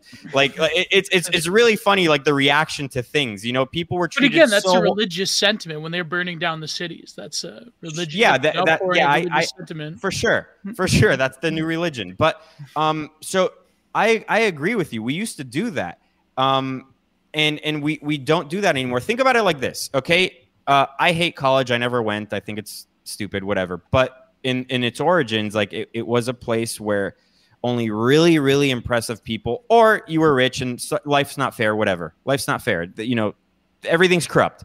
But the purpose of it was very few people really got to go. And and and it's like you have to be really impressive. If you especially if you're an outsider you have to be really Oh, yeah. smart really driven really impressive that they, they they're begging you to come the the gate the floodgates have been opened and now college is kind of just where people go after and it's it's it's flooded with like the least impressive people and it's oversaturated and the smart people are kind of like hey keep it down we're trying to learn and no one wants to learn and it's really to party and all that that's what the united states has become that's what the so i Hmm. agree with you Ah. there needs to be a massive vetting process it can't you Hmm. can't just have it open um it- and I do and I do want to say another recent group, which is the Nigerians. So I can't say for uh, uh, that many Nigerians that are don't- hard workers. Yeah. they're really and, and by the way, they're like so stoked to be in the United States. They they'll like. So uh, uh, what I'm talking about is not race. Like I'm not saying, hey, we need to kick out all the black people or we need to kick out all the Mexicans. Like that's not what I'm saying. But we need to have a, a, a Someone's gonna form of- pull that, that audio clip right there. that. Yeah, they're gonna be like, don't know, that's what I'm race is still saying. important. Though. That's I what think I'm we're saying. underestimating the importance of it. Mm. I mean, Well, unfortunately, a lot of people do get to that point when they feel like there's no outlet and when they feel like there's no way to even have the conversations about the culture, to have conversations about what it is that holds us together and how we can improve. Well, even education, I think Josh made a great point. There was this great video, and you actually interviewed him recently by, uh, well, when he was part of MD, Sam Hyde, college uh, C words. I'm not going to say it for YouTube. Thank you, Gio. but it was sort of like a satirical look at like lamenting of the state of like what it means to grow up in America or North America in general and to have this sort of like uh, like not just depressive but also like apathetic and almost like nonsensical uh sort of education system that you have to hmm. invest so much time and money in your life into meanwhile it's like the psyop that boomers gave us that you have to go to uni- and I'm someone I have like I wasted enough time in university to get not one but two master's degrees. No, you had good um, professors. you had good professors. No, but like the the point being the point being is that to tell people that you have to do this even though the system is fundamentally flawed and you the only way you can attain not just an employment but also social clout and even the ability to say that you're somebody by saying I went to university. Why did you Hmm. go to university?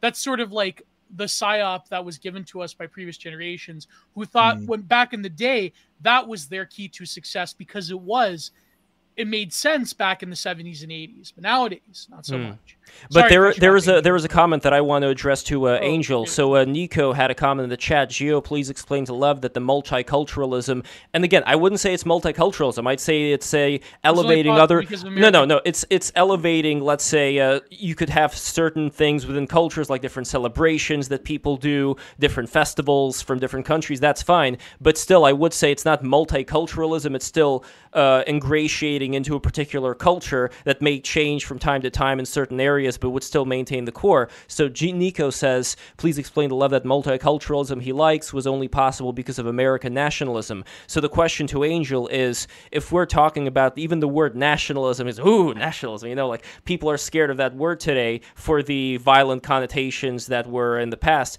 The question here is the things that Josh was talking about regarding people, you know, getting to that, and I was talking about too, getting to that certain level where we could all agree on, like, we don't care where you're from or what color you are, but as long as you are with us in terms of all these things that were mentioned, then we're good to go, and we're going to be, you know, we're go- we're both going to be great Americans. So, what do you see as being problems with that?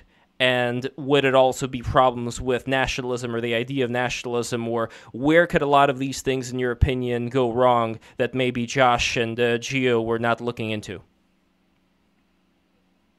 I think that the problem is the same and it's happening in different forms across a lot of the things that you all were just talking about, like school, for example, college. I, I definitely, you know, I agree that college is a racket very often. Um, and I do think that, you know, people come out the other end no smarter or better better off uh, intellectually or even even in terms of opportunity than they were when they went in, except they have a ton more debt. Um, so there are plenty of problems there. Uh, but it's kind of a thing that people do where um, there's there's a pursuit and then there become there comes a means to get to that pursuit or t- there's a means to that end right there's an end and then there's a means to the end and then eventually the means become the end so we just treat the means as if they were the end, and we forget what the end was, the original end was. And we do this with we do this with school, we do this with grades, right? Like you want the A because it means that you have understood the material to this superior level. But then eventually you just want the A. And eventually you'll just do whatever you need to do to get the A, whether you understand the material or not, right? So i there's this kind of I guess it's like a reverse concept creep or something. I don't know if there's a name for it, but the same thing happens with with things like nationalism. The same things happen with the country itself. So I mean, I have very particular views about about you know the country and, and America and what America is and what it means. Um, and you know, I'll just say, I mean, the most patriotic people I know are immigrants, and the people who are most in tune with the founding principles of this country are immigrants. Uh, and i know many of them. They're the ones who are who are the closest to those ideas and hold those ideas the most dearly. And present work to preserve them and work to embody them. And i think it's because it's new. I think it's because they came from somewhere where those ideas were not granted where those ideas were not you know automatic. And there are people who were born and raised here who don't have that same sense of you know um, value for those for those values right? I think america is mainly an idea. Yeah it's a place it's a patch of land it's a collection of you know um, it's a collection of territories right bound by certain laws and blah blah blah. But i think america more than that is an idea. It is it is those founding principles that is the the real genesis of america. The minute that those those principles were were put forth and codified something beautiful was created. And i believe that someone can be an american without actually technically being an american. I think there could be somebody in costa rica right now who holds these values Whoa. who holds these ideas right and they are an american as far as i'm concerned whether they ever set foot on american soil they are american and there are plenty of people who live here who were born here and who will have never left and will never leave who are not american in that way um, So, you know, this is conceptual mm. territory again, right? So, of course, I understand all the technical legal stuff, mm. but but I'm speaking about that thing that I think Josh is lamenting having lost. Right? Well, there's and another thing. Sure. Well, well I, I just think that part of the problem is losing sight of that thing. But I also, I just think things shift, and I think it's very easy to get the impression that things are worse than they are, depending on what kind of stream of information you consume. You know, like I feel like I'm getting a completely different news feed than Josh, because my my perception of what's going on is so different, mm. right? And that's also happening. So there's that.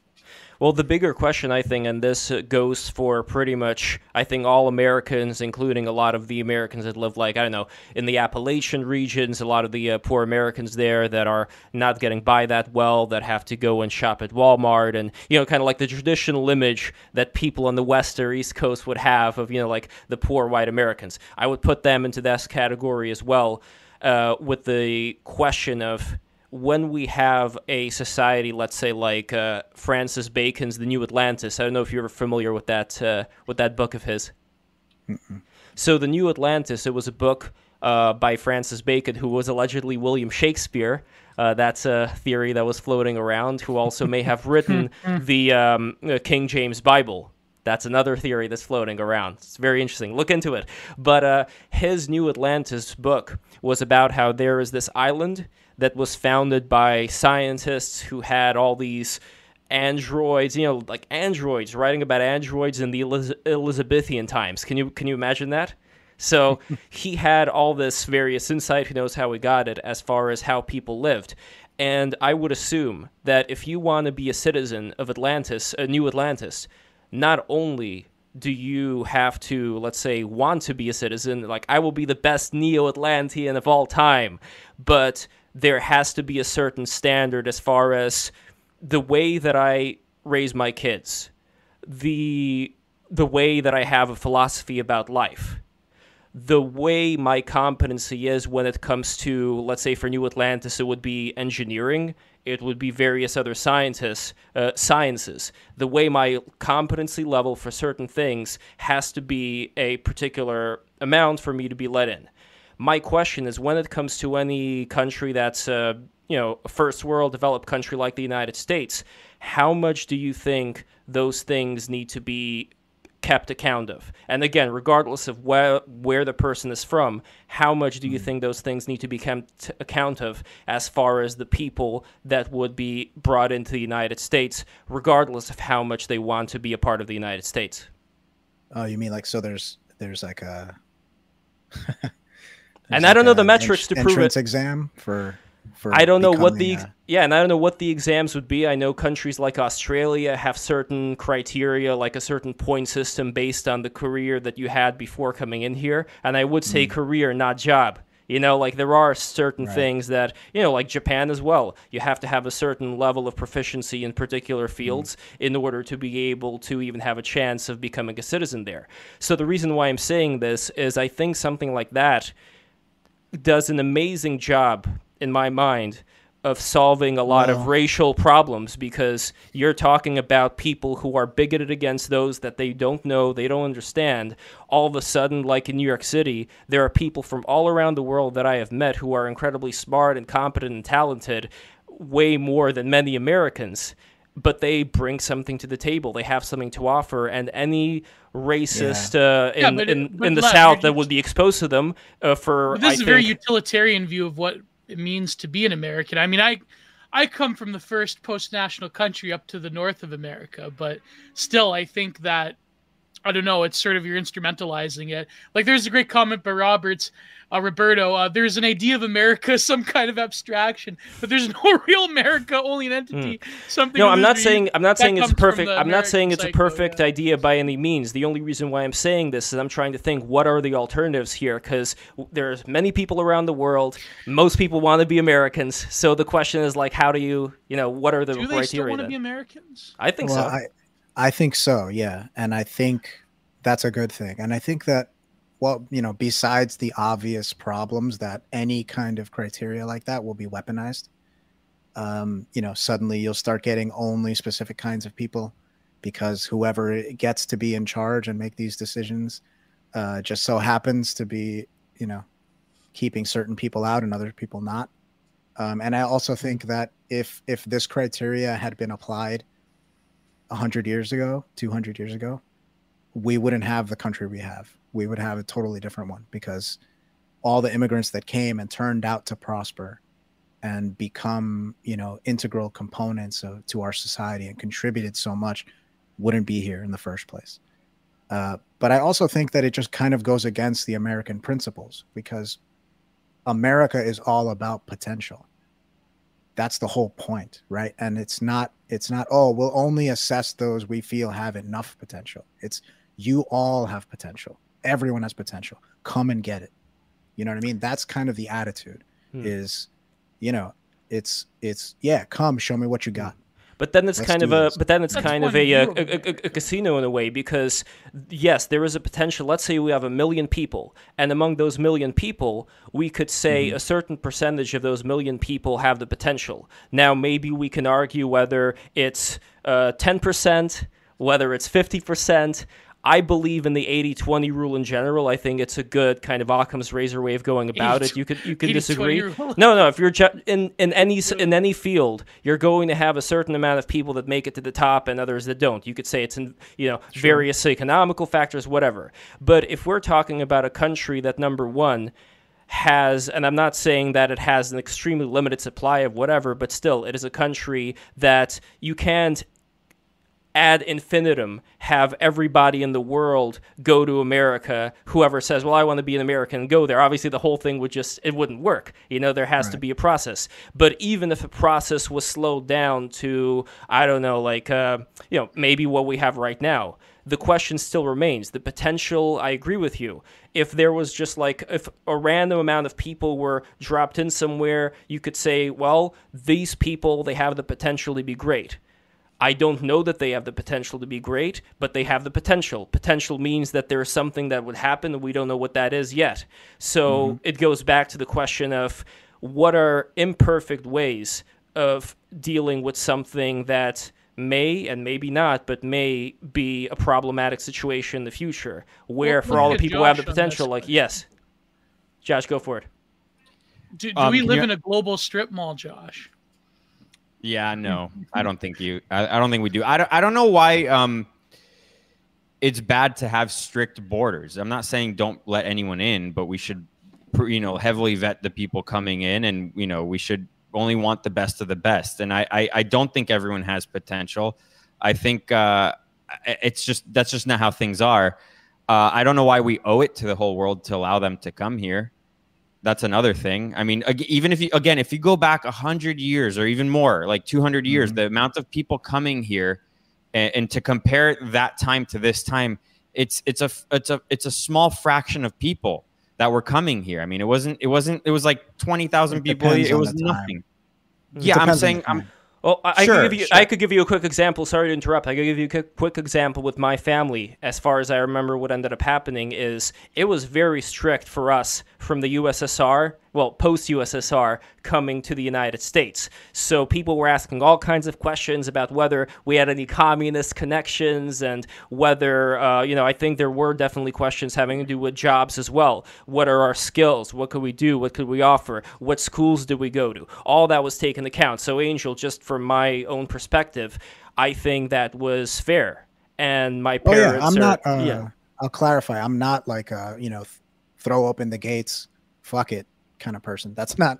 You know, Yeah. I think there should be, and there and then there are practical limitations, right? Like we can't just let a billion people in in a week, right? Like that doesn't work.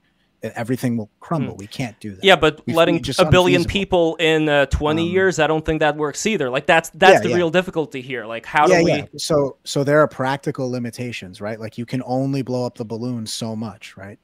So so there there are just there are natural limitations there in Hmm. Yeah, terms Yeah, but with and but with also people on the streets right now, the other big question is: Has the balloon Mm-hmm. already been blown to full capacity? That's the that's the other big Uh, question. I don't I don't know, but and and I'm fine with having standards, right?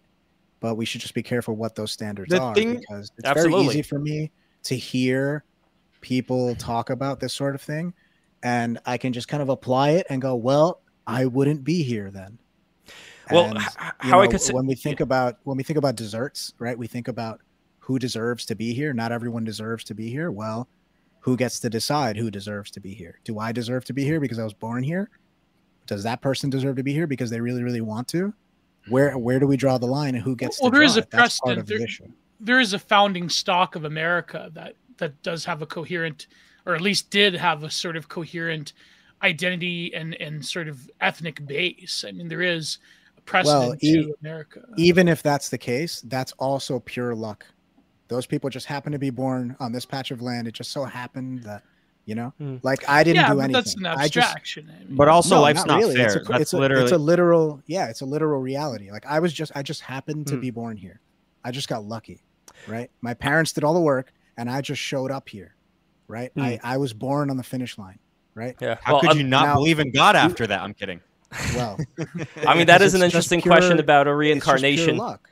But but if you think about this, like, do I deserve to be here?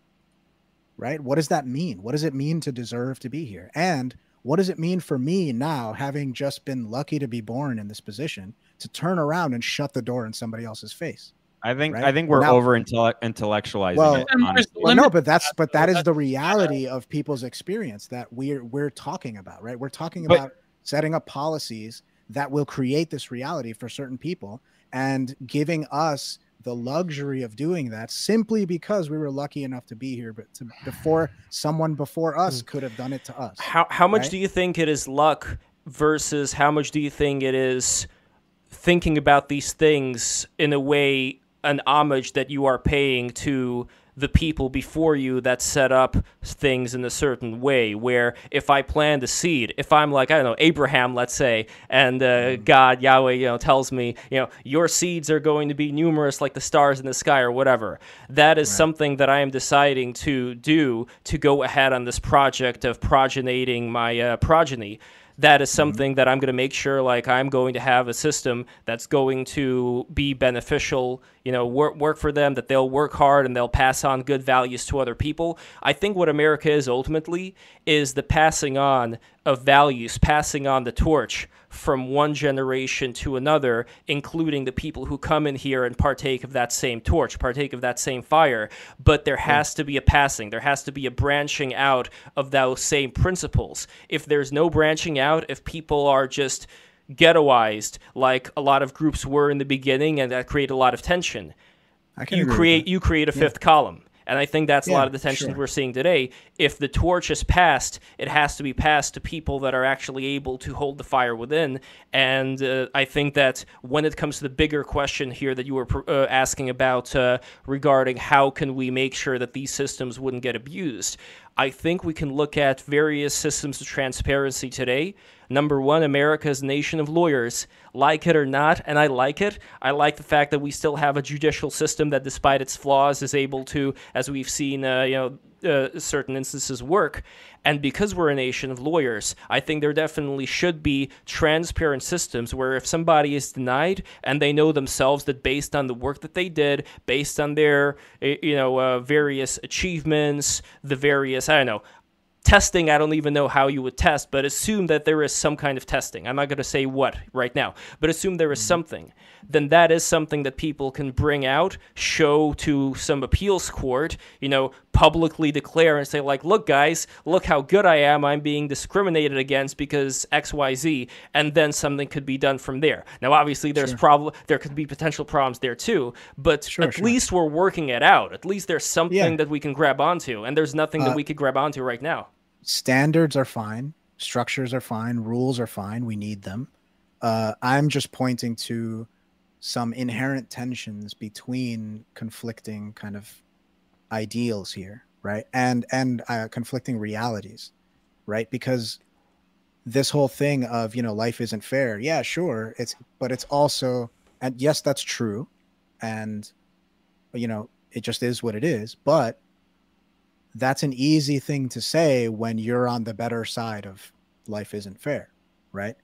And then when you're on the other side of life isn't fair, suddenly life isn't fair isn't isn't just something you can just say, right? So that's just both of those things are true. Both those realities exist and they're in tension, and we need to try to find ways to balance that if we can. So I'm not saying throw open the gates, but I'm also not saying, you know, only the people born inside the house party get to have the house party and everybody outside knocking on the door, fuck them.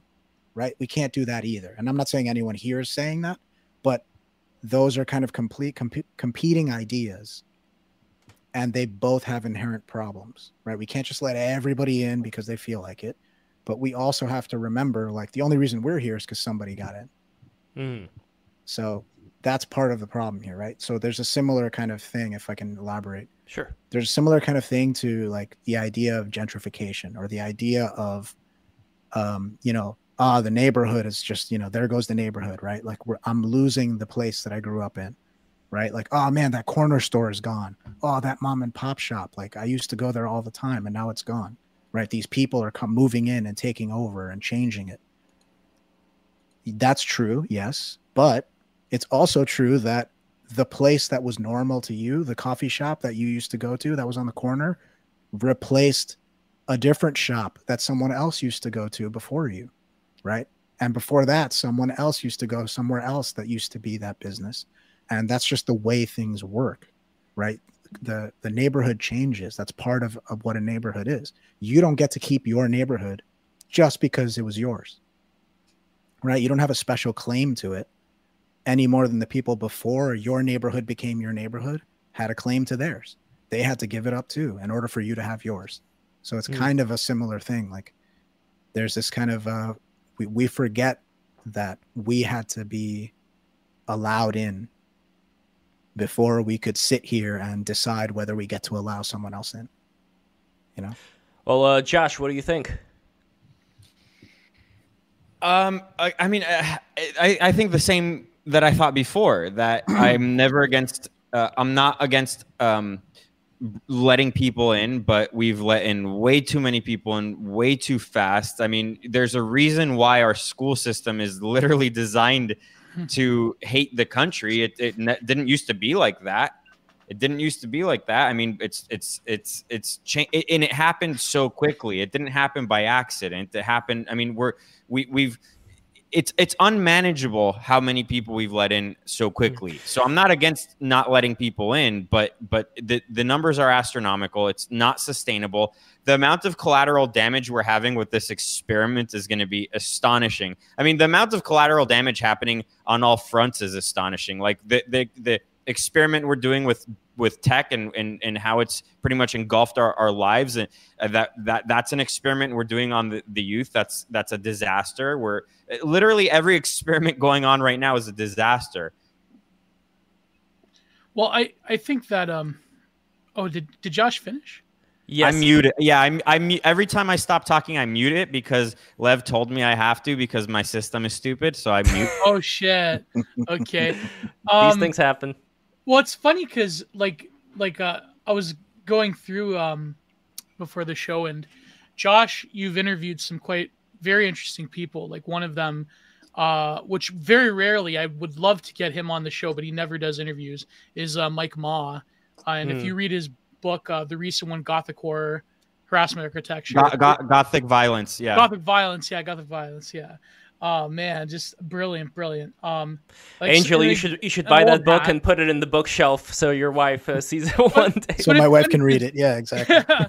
oh God, you don't want very very female adverse book. she won't she won't like it she won't like it Oh, but um, You don't know that. She does that too. oh well, there you Ah. go. She hate Um, reads a lot of things. Mm, But it. Mike Ma, he talks about this to an extent about um, this sort of global strip mall. I think that the problem is that when people, um, let's okay, so let's say when America was starting to let in immigrants, um, I know I'm a product of my, you know, my mother came from both Italy and Brazil, so uh, the thing is, back in the day, you had this cultural understanding of America, and you almost need I know this is going to sound crazy. Don't cancel me on this. Don't right away. But the problem isn't that there is racism.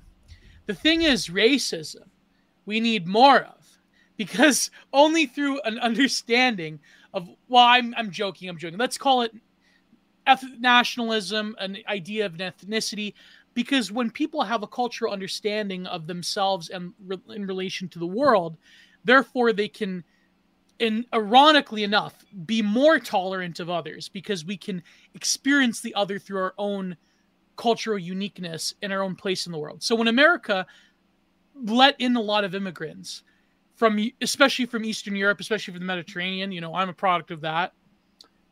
They were sort of ghettoized to an extent, but in these cities, they could experience their own cultural understanding in relation to others. But what happened was when there was the great migration from the south of largely African Americans, when there was a conscious effort to put people of a European stock within the suburbs, then you have this great transformation of American society.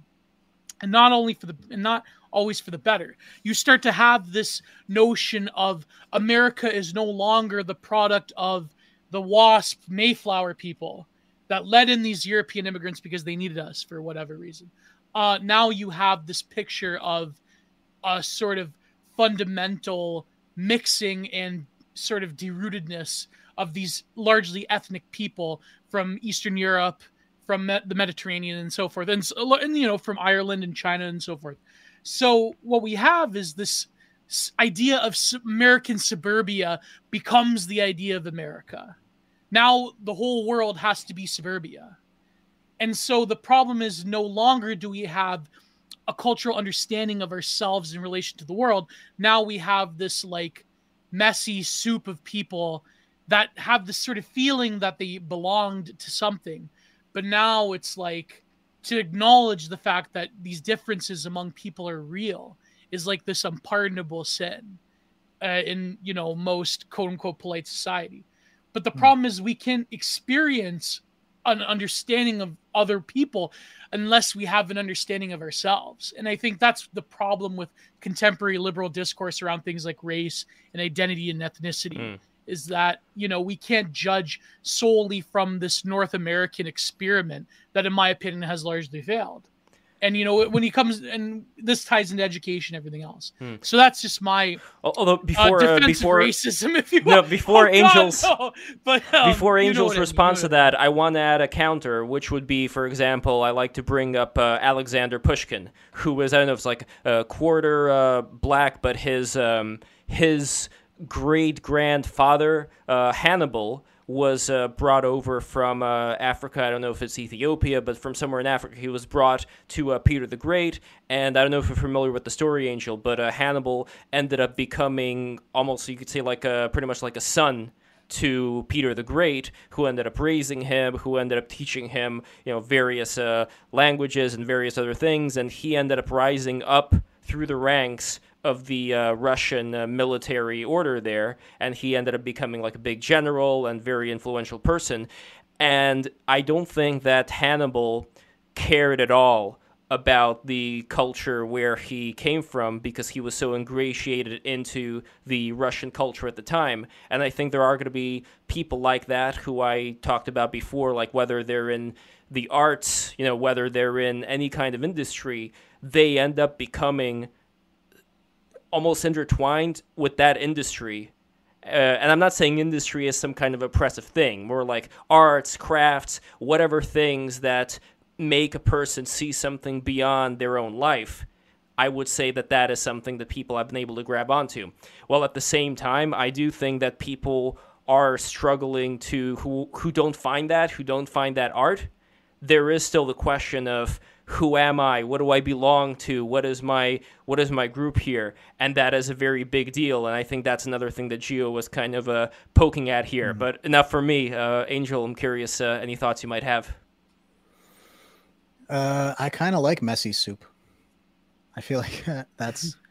Um, I think that generally speaking, people either don't zoom out far enough or zoom in close enough. They're kind of in the, this weird middle area where things become too murky and difficult, right? So the way that I conceptualize this stuff is, you know, zoom out all the way and you have common humanity. You have a sense that everyone you meet is is your brother or your sister or whatever, right? That's the zoomed out perspective. And that's extremely helpful and that that is very unifying for me but then you also zoom all the way back in and you realize okay every single person is a, an individual, right? And and really without uh without a, a an exact copy, right? Like there's no exact copy of anybody, right? But then you have all these kind of this like Venn diagram of yourself where you know I'm in New York City. I can relate with I can relate to New Yorkers in a way that I can't relate to someone who is born and raised in Oklahoma, right? Or like Omaha, Nebraska, right? Like there's some disconnect there because we don't have a lot of shared experience. That's in the zoomed in way, but the zoomed out way, I can totally connect with somebody in Omaha because there are definitely human experiences that we've shared. So it's it's it's about calibration in my mind. And I think that ethnicity and race for sure, because race is just total dog shit. Um, but ethnicity oh. and and uh, you know, I just think yeah, I'm total anti-race. Like the, the whole thing is nonsense. But I agree. That's a whole other conversation. But um, uh, ethnicity and those sorts of things can work, but they tend to be too vague. They tend to be kind of in you know imprecise and inaccurate and ineffective at doing the thing you want unless you actively kind of buy into the stereotypes in order to fit in perfectly so that you are this quintessential version of the thing and then you find other people who have done the same thing and now you're the same hmm. right? Uh, and a lot of this is my personal experience. I was very bad at performing my ethnicity right? Or my supposed you know these supposed things that I was supposed to like or the or be like or behave in a certain way or listen to certain music, like like certain activities, speak a certain way, consume certain media, all that sort of stuff. I was bad at it, right? Because I I was a hodgepodge, so I didn't fit in, and that made me realize this whole this whole thing is kind of ridiculous. I it, I would have to I would have to relinquish so much of myself my that actual unique individual human being in order to effectively be a part of this other category that it's it's pointless i'd be losing way more than i'm gaining but if you were to talk to somebody again bringing up japan if you were to talk to somebody yeah. who is from Japan, and I've spoken to uh, many people from there, I noticed that there is mm-hmm. a very big change that happens when, let's say, my friend who plays ping pong in New York City when I noticed he was speaking with other people who are Japanese, it's almost like there was a shape shifting going on. The way that he conducted himself, like the bowing, mm-hmm. there is a certain thing that just turns on. And I think that there may be some kind of a group consciousness that comes from all of these years and generations of being on the same island, that these things are just inherent inside of you. It doesn't mean that you cannot reach out. Obviously, well, you can and do other things, but there are still. It's not inherent, right? Because if if that if that guy, you know, let's say let's say if that person is Japanese by ethnicity, right, by ethnic background, yeah. but he's adopted, he's adopted by two Jewish people, and never has any contact with any of that stuff. He's not gonna like run into a bunch of Japanese people and suddenly start bowing and True. speaking Japanese, right? All that True. stuff has to be I mean, there is still a question which I haven't looked no, at as much like, uh, having to do with like, comes, uh, well, like you're uh, saying you're losing okay. something, right? I think that people can be individual to their characteristics, but mm. it's not a question of like the the things you're highlighting is sort of like very. I, I, I would say the problem is that most ethnic groups in America, the vast majority, they have also been tainted by this sort of mono consumerist culture to the point where they think that this is like the sum total of their ethnicity is this like consumer like surface level things that you identify yeah. with. I think that's the problem is that people don't have a deeper understanding of who they are or where they come from in general. Yeah, well that but but, you know. but where they come from and who they are is much more complicated than ethnicity, right? Mm. And it's also but yes, the thing you're talking about the thing you're talking about is the thing I was talking about about the means becoming the end right? Where it's like yeah. okay what's what's the end? The end is this sense of of ethnic kind of unity right? And the means are oh if i buy these things and do these things and hang out in these places then i will get that thing. And then eventually it just becomes about buying the things and doing the things and being in the places. And it's not about the actual you know becoming of the thing later right? It's it all becomes superficial and surface level. I, I think the um, problem again is probably well america in general i think even has a deep and rich history, but it's been largely mythologized by various disparate groups of people. That yeah, well, that's what people. The American, do. yeah, the American experience in general, experiment blah, in general, I think is probably what leads people to a lot of confusion. But but Josh, mm. I feel like you haven't talked in a while. So, what do you oh, think of the America? Oh, uh, I know I'm deeply insulting America right now, but no, you know. Oh, and, and before, r- right before Josh, there was a quote American by history. our great patron Super Iron Bob, who's a fifty dollar patron. Patreon.com/slash Break the Rules. Uh, he says a culture. we got to get that in there. Uh, a culturization is a part of the submission of part of yourself, so that you can be part of the community. Refusing to compromise is being a porcupine. Yeah, so, that's true. I mean, there there is kind of that need. Like, if I was adopted by a Japanese family, I would ingratiate myself into the values of the, uh, of the glorious Nippon, you know. And same thing, I think, with America. So I don't, yeah. yeah, I don't think we differ that much when it comes to that kind of uh, that kind of expectation, as you said, Jay Angel yourself. But anyway, Josh, go for it. Yeah, I mean, I think that's all true. I just don't think that's happening anymore in the United States. It used to. Doesn't I don't think it's I don't think it happens anymore and I think that's kind of where the problem lies. I think that, um, like again, people maybe don't have an inherent, um, like it's not inherent in them that like if they're Japanese and then they're raised in the United States to bow, it's not inherent. But what people do have that is inherent is to be a part of something bigger than them. But right now, everything is so completely fragmented that it's impossible for there to even be a thing that is bigger than anything.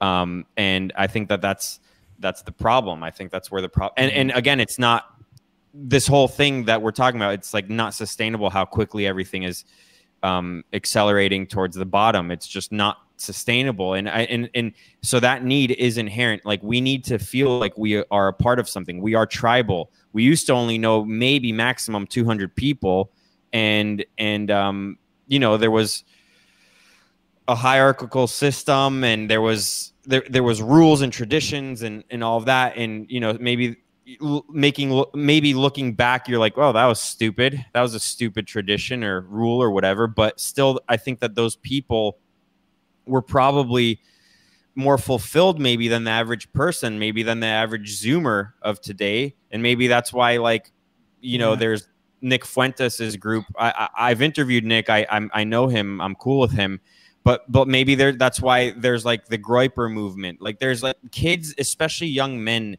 need this sense of camaraderie that just doesn't exist. Especially it doesn't exist in the real world. So they go online and they try to find these things online, which is like it, it basically is the metaverse. Like you know they're trying yeah. to make the metaverse in Facebook, but the, it already exists. It's called the internet, and and and people are trying to get these experiences that they're heavily lacking in real life and it's because everything is completely fragmented and there's no sense of semblance of community. Whenever people talk about community nowadays i think they, they don't even know what that word means anymore. It's just a, a political talking point at this point. It doesn't really mean anything anymore.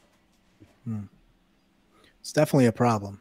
Yeah those things are definitely happening. I don't know if I don't know if I agree with you about how just how much it's happening or how bad it is, but it's certainly an issue. Mm. Um, but I, I also think just that identity crises are normal. The, this is the way we are. This is the way people are, and this stuff is constantly shifting. And I think America is in a unique position because of its nature, because of the nature of what America is. America is this kind of messy soup by design. That's kind of what it what it is, and what it needs to be in order to be itself. Um, and I'm reminded just of you know this. I don't know if this is actually true, but I remember reading something many years ago about, um, you know, a a baby who is hearing multiple languages at home, right? So maybe like the parents speak one language to each other, and then they speak a different language to grandma who lives in the house, and so there's maybe three languages that the baby is exposed to at the same time while it's an infant. And there's a point where the parents are starting to get concerned because the baby hasn't spoken yet. And so they take it to the doctor and they say all this stuff. And then it turns out that um, the baby is actually absorbing all three languages and learning all three languages. And once it started to speak, it could speak all three. It just took a little bit longer because it's three instead of just the one. So, you know, you got your first word maybe six months later than you normally would, but you're getting your first word in three languages. Um, so yeah, I don't know if that yeah. story yeah. is true. I don't know if that scientifically is is mm. correct, but but metaphorically, I feel like that's kind of America. America is the mm. baby that is exposed to all these different languages, and it might take longer for that first word. But once that first word comes, mm. it's it's it's automatically a different, unique, and beautiful thing in my the, opinion. The only thing I'll add to yeah, I, the only thing I'll add to that is that we used to be that. We used to be beautiful and unique, and I think that we're not that anymore. I mean, on I many, think we're more. I think we're more unique and beautiful than we were. I don't know. And I mean, part of- even part of the growing. I don't know. Things are pretty bad right now. yeah. I mean, even Well, even if you look at how how things used to how how, thing, how things used to look. I mean, before even the advent of the, the car, I think, and this is like again a whole nother topic. I think the car completely destroyed the landscape of the United States and then pretty much the rest of the world. It did. It did. I mean, True. human, c- cities used to be cities used to be human scaled, and now it's made for the car. You have massive billboards everywhere. You have big box stores, which invites globalism. You have all these things that mm-hmm. really take away the semblance of a mm-hmm. community. Yeah. Um, but at the so same I time, if somebody Oh, needs sorry, medical, my mic was muted before. Uh, let me just say okay, that I have my criticisms of Nick Fuentes, and he exactly doesn't like me. But I understand what you're saying, Josh. I think Mm. that No, I used him as an younger example people- of like the, the group Yeah. that follows him. Like it's young people who want something meaningful, and and, Right, and, and, right. and it's just that there isn't anything. And, Yeah, and, and also like it is the metaverse. You go online for Yeah. that. You're you're you're larping. And I'm not saying his peep his his followers or anything. I'm saying like in general, if if the only life you have is online, you're larping, and and and, and, I'm, and I feel Mm. bad for you just because um you, you need something real and you just won't get it online. It's like it's like Mm. having a a, a, a girlfriend who lives in a different state. Like you're pretending you're in a relationship, but you're not in a real one. I think that people are trying to find meaning online. It takes a very special person with probably some neurodivergence to find meaning on the Hmm. internet. I mean, my life has certainly been changed by being on the internet, by meeting different people. But I do think that it's I mean, the problem is that even the meme itself, touch like touch grass, has been weaponized by like, you know, irony people to say like Yeah. you're a loser, bro. Touch grass. I think that the problem is that younger people, their only recourse, especially younger men, their only recourse in life is sort of this e world, this this digital Yeah. simulacra, and I think that's Hmm. you know a shame. But you, but you, I you know, think- Josh mentioned the sorry, sorry to cut you really quickly. I know you have to go, but the car, like the car pill, that's amazing because the more you abstract people's means of subsistence. I live in a country where everything is separate. It's impossible to live in Canada unless you live in Toronto, even then, so without a car.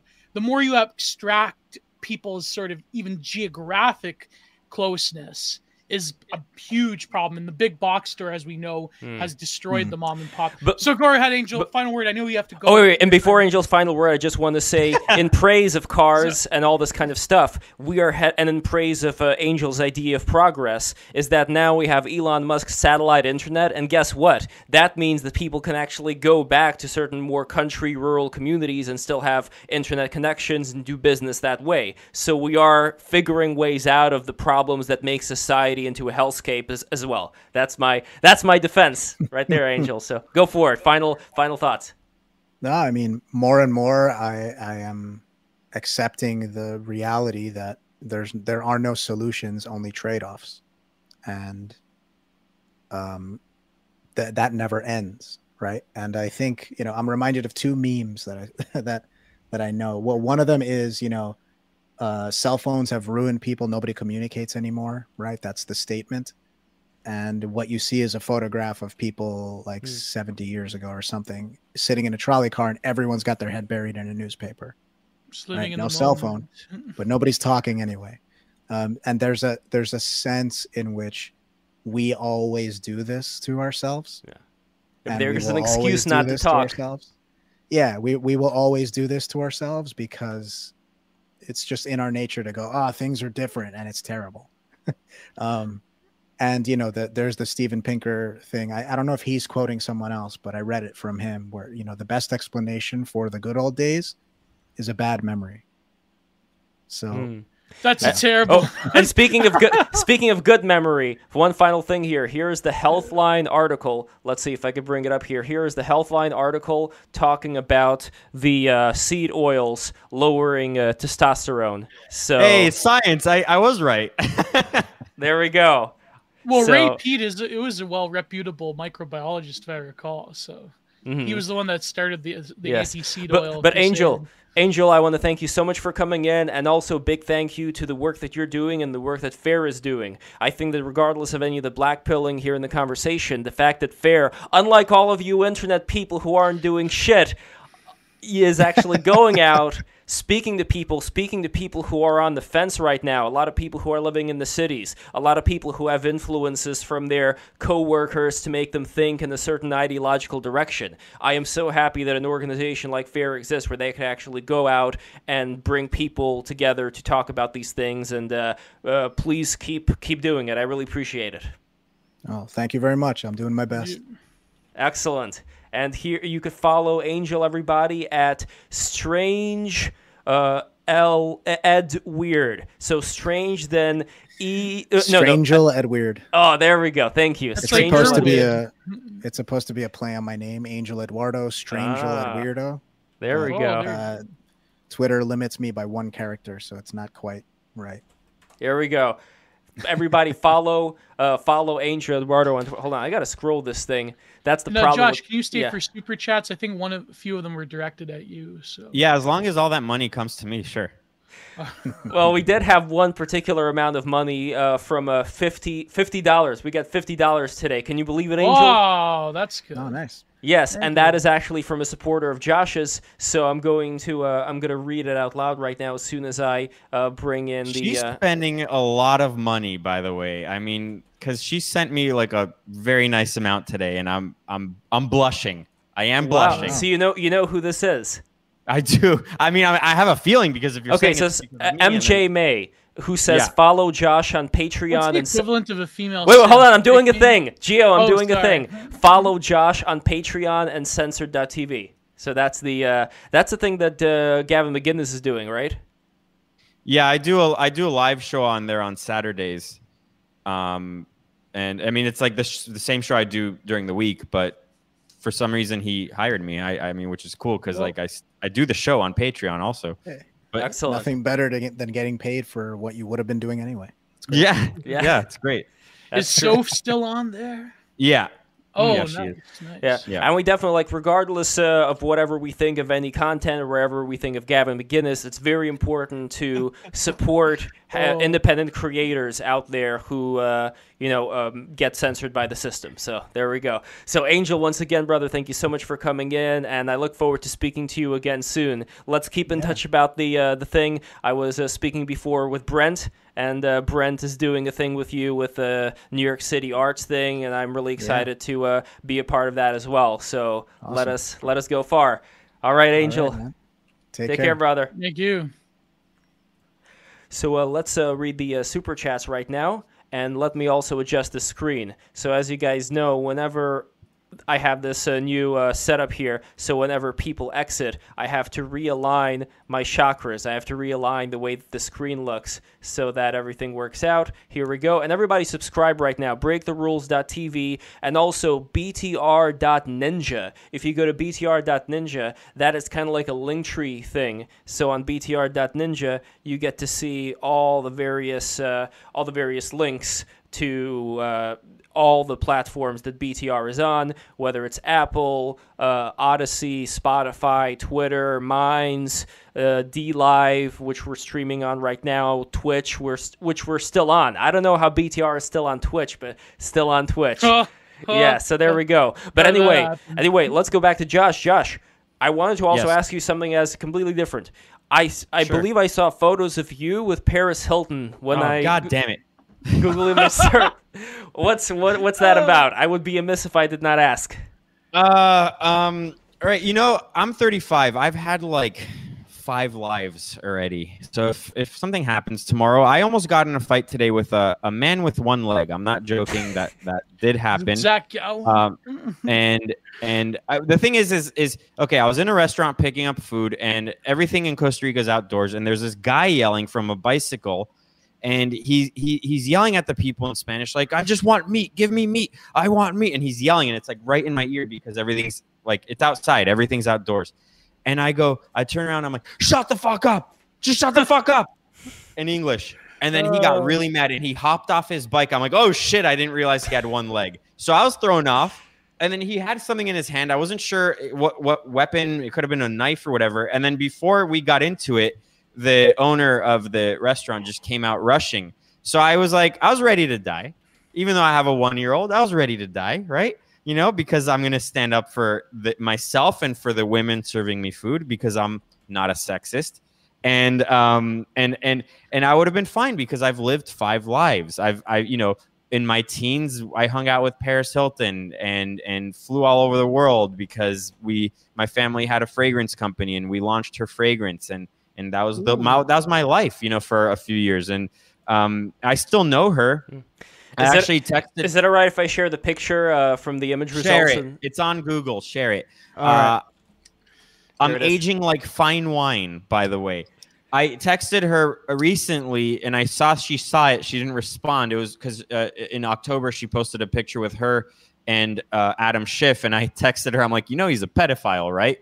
And then uh, and then she saw it. She didn't write back, but um, so I still know her and all that. But Wait, which uh, Adam Schiff is this? uh, the the congressman who uh, Oh, not The tried to Economist. Trump. Uh, alle- allegedly, that we got to guy- say that guy was allegedly. We don't want to be. oh we don't want to be. Su- we don't want to be sued. I But, like, uh, how, I like how Tucker like roasts him every night. That's amazing. Let's see if I. No, isn't find the economist Peter Schiff? Sorry, yeah, I keep getting confused. Yeah, Connor's Yeah, Peter Yeah. Schiff. yeah. Here, here's the picture, Look, by the way. There's baby me. I'm 18. Look at that. Oh, The picture behind us is of me and her because I was in an ad with her. My dad decided to put me in an ad with her, and I did it. And people thought we were dating, and we weren't. Look at baby me, and then look Oh. at me now, Uh, aging- still, still as Oh. handsome as ever. So aging very well. So, uh, yeah, I mean, look, I, gr- I, gr- that's the thing, you know, everything that um, Angel was saying, I'm like, yeah, I, I kind of used to believe that, and and then I kind of grew out of that. Um, like I've I've been fairly liberal in my life. I mean, relative to how I am, I'm pretty much an extremist. I'm pretty much super far right right now. But um, uh, I, I like I used to believe in these things. I used to believe in all of this, and it just I don't. I don't it- think it- you're far right because look, you still have the principle of like you he's on want people. Gavin's network. you Oh want God. people you want people to live uh, you know in a in a nice way and free and not discriminate against people based on things they have no control over you can agree on these things for you it's more of a question of how we can maintain a lot of these things that's more of the uh, absolutely. I, when I say I'm far right, I'm like kind of in jest. Like I'm a racist in in that that word is thrown around so much it has lost its meaning. So sure, I'm a racist. I talk about race. I talk about the differences of of races because they do exist. Like that's the thing. I'm not an idealist with all these things, and and I did used to believe in in what a lot of what he was talking about. So I can see both sides, and I'm like, yeah, but that side's wrong. I I used to I used to believe in it. I immersed myself in it. It's a little bit idealistic, um, and and it's just you know like the zooming out and saying we're all a human race. Yeah, I'm a Jew. Drop me off in in in the most Muslim country and see how I do. Yeah. See how that goes but for me. but josh that is still something that i would say is not a question of race i would disagree on those things just because if we're talking about culture like in israel for No, no, no, example no, I know, you would I'm- have I- I- arabs arab jews and so on no, and so forth No, no, no, like- absolutely. But like, it's just an example of like that. We're all so completely different, um, and and some of it is because of of race, and some of it is because of culture. But but to say that neither play a part, or to even say race doesn't play a part, that's all naive. I mean, in my opinion, it's naive. But that doesn't mean I think we should hate people for being different races or anything. But we are different. So I used to believe in all of that. Uh, I like I lived in Hollywood. I was in LA for 11 years. I know celebrities. They're mostly stupid. like, I mean, not Paris is actually smart, but I know other celebrities who She are would kind be of a fascinating conversation, like, Yeah. based on her documentary, because I think she really knows what it's like to be like, um, uh, like almost like a weird like simulation in some ways. Like She whole life- invented the the whole world we live to, in today. She invented pretty much. influencers Yeah. Mm. stems from her. She made Kardashian. I was in a hotel room one time. I woke up in in Paris's hotel room one time. Whoa. Eh, eh, no, like it was big. It, it was so big that I was in the downstairs room of her hotel room. You know what I mean? oh, okay. yeah, yeah. And and I and I woke up and I see this girl packing a suitcase, and it was Kim Kardashian packing Paris's shit because she had thirty suitcases, and Kim Kardashian she was the young her- girl. yeah. She was she was her assistant. Like Yeah. the she she literally emulated what Paris Hilton invented, and then made her whole family famous or more famous. They were famous, kind of in The in- OJ. in- yeah, exactly. But like she really took them to the next level because she copied Paris Hilton. Paris Hilton invented what we're experiencing today, which is a, a massive disaster. Like it was maybe fine for her, but it's not fine when you apply it to the whole world of of, of children. Like when you apply it to all of the the youth, it's not good.